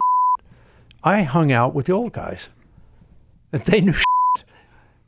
So I'm paying it forward, what- whatever current catchy tu- uh, uh, phrase there is. Paying it forward. I think I think you got yeah, it. I, I, I, I enjoy it, doing it. And selfishly, hanging with you, hanging with Kennedy, Jay, you guys give me ideas. Well, that's awesome. It is. Yeah. It That's works. awesome. You know, the, I- the, the, the deal is, it is a two way street. the moral of that story, honestly, and I, I Find know- a mentor. Is the Yeah, exactly. Yes. Jay and I have. Don't uh, be shy. We've read emails on the air. We've tried to give advice to younger guys who have written us. Uh, we've talked about vocations and, and vocational school, and and you know how you're passionate about that. I'm passionate about sure the fact am. that vocation education's gone away. Um, but I, I think beyond all that kind of stuff, the number one thing that I would give advice to a younger guy, whatever it is, whether you're in the automotive or you're in truck, whatever you're passionate about, find an old guy who knows. And, and I, I think that uh, we don't honor our older generations the way we should. And I think that there's a lot of that institutional knowledge, if you will, that goes out the door because you never get the opportunity to learn from them. And I think if you're a young guy out there, go find somebody awesome and hang out with them. You're not going to find Here's that stuff on the about, internet. here- here's the deal about or on the an old guy who truck show knows. podcast. A, an old guy who knows may look like, hey, he's just sitting over there, he's not doing much. Or when you talk talk to him off subject, well, how's the weather, this and that, it's, it's not exciting for him. If he's a gearhead of any stripe, and you ask him about his love, Lights up. there is no age difference now between you and him. You're the same frickin' age. You, you go into the ground at Gearhead. I'm telling you. He'll light off. He'll tell you stuff. He knows it. He- He's like me. I have screwed up so many times in life that I probably know more that I've learned by screwing up than you do. Gale's forgot, I'm a- forgotten no, no. more than I've No, ever no, no, learned. I hate that term. No, but it's I- so I- I true. don't- yeah. Uh, let me let me tell No, no, hold on. Wait, wait, wait. No, no, no. I- I- no, quick- no, Gale, no, me first. No, no, me no, no, no, Gale, no. Gale doesn't forget. That's the crazy part. I Have you? uh, Wait, wait. And when he was telling all the stories in, in this podcast, the names he remembers Every the names of of, his teachers and his mentors Yeah. and the and the woman behind the counter Yeah. that when he went to go meet GM or Cummins Square, no, no, I can't even remember You the damn can't- story. railroad. but yeah, the Fine. This is railroad. north, yeah. Okay, What listen. the hell? So I will tell you one of my one of my amazing. When I when I say that Gale and I are friends, I I honestly mean it. Uh, this isn't like oh I just know him from the industry and we get to no. Gale and I are friends, and, and I mean I will text Gale at like my wife will be who are you texting? It's like ten thirty at night. I'm like it- uh, she- Gale. I know. You know? yeah, yeah. What? Who's Yeah, this Gale? yeah. What's he wearing? Yeah, yeah. and, I'll, and, I, and I'll be like, What's Gale wearing? I don't know. You want a picture? No. Um, so, so let me tell you. button down shirt. I- again, when I when I say that Gale and I are friends, I, I truly mean it. And one of my favorite uh, times that I ever spent with Gale was there's a guy in Beverly Hills who his family uh, got into uh, uh, uh, being affluent through a printing business and real estate and stuff. And he's a famous, uh, a fairly famous guy uh, named Bruce. And he once uh, was the chairperson of the Petersen Automotive Museum. the, yeah, the the support group, the Checkered Flag 200. Yeah. and, and he has one of the most amazing private automobile collections that you will ever see. You go, you go there, and Well, you, you you won't see it because it's private. and that's the point. And you walk in, and you may say. He, you know, somebody may go, oh, that's a that's a Cobra. He's like, that's number one. Or you may say, that's a race car. That one won Le Mans, and that one came number two. Uh, Yeah. You know, like that kind of stuff, right? Yeah. And and he has everything. He has motorcycles. He has European cars, beautiful European cars. Yes. Um, he has hot rods. He has tri- just everything, right? It's just it's just well rounded and, and it's truly beautiful. Gale and I had an opportunity to go, and afterwards he said, "Hey, go buy the Petersen Automotive Museum." It was right after it had been renovated, and he goes, "You guys are on the list. Just just go and spend the day there." And so we left his his his collection, which was amazing. That was already amazing enough. I could have gone home after that. Gone. Oh my gosh. Gale and I walked through the entire Petersen Automotive Museum from top to bottom. We looked at every single car. We looked at mm-hmm. every single display. And Gale said, You know why that's cool? Because XYZ. Do you see that? That guy ripped off that dude's deal and then did that guy. And then you can see that. Yeah, you see know what that. the history of this? Hey, back then, 100 horsepower per liter was really awesome. It sucks now. I want to do more than that. And and just, I mean, it was just. I wish I would have been recording the whole thing because it's one of the days that that I will take back and just say, man, I. I to, to have that breadth of knowledge and, and be able to just ba- it was literally just Gale and I there was no docent there was no host there was no other person it was Gale and I got Starbucks and walked around a museum a car museum Yeah. and just uh, enjoyed you enjoyed the hell out of your company and stories and I wish I remember any of them ah. Well, that is uh, that's a great show right That's a great show. I That's like a it. Gale, thank you for hanging out with us. I really enjoyed appreciate the hell out of it. Uh, we're gonna do it again time. soon. Yeah, Good it's the. Truck Show podcast. The truck show, the truck show, the truck show. Oh, oh. Don't forget to hit us up on our socials at Truck Show Podcast or uh, send us an email, truckshowpodcast at gmail.com.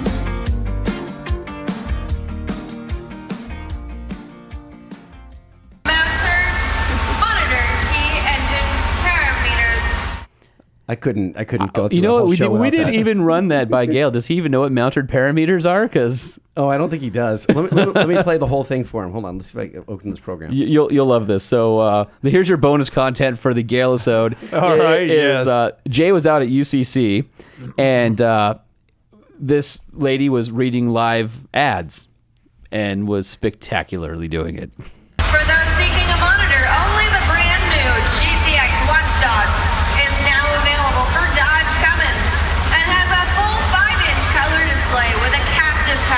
Not capacitive, captive, Captive. touch. Its quick to start and magnetic mount allows you effortlessly mounter monitor key engine parameters. Not monitored, mounted. Mounted and parameters. Parameters. Parameters. Yes. So I had uh, somebody at work come up to me the other day and she said, "Hey, uh, mounted parameters," and, and I laughed. Right? I'm, it's like funny. So then I was sitting in a conference room and a guy I haven't seen in a while comes by and he knocks on the door while I'm sitting in the conference room, and I look up and he points to me and goes. Dude, mounted parameters. And I'm like, and then I had a third person. I guess I haven't been in the office that much lately. Yeah, who guess walked by? not. They're like, "Hey, when are you doing a mounted parameters T-shirt?" It's kind of our inside joke. Well, not really inside anymore. Not anymore. Yeah. Yeah. So, oh, Gale, thanks again. Appreciate yeah. it. Thanks so much. Good much. times.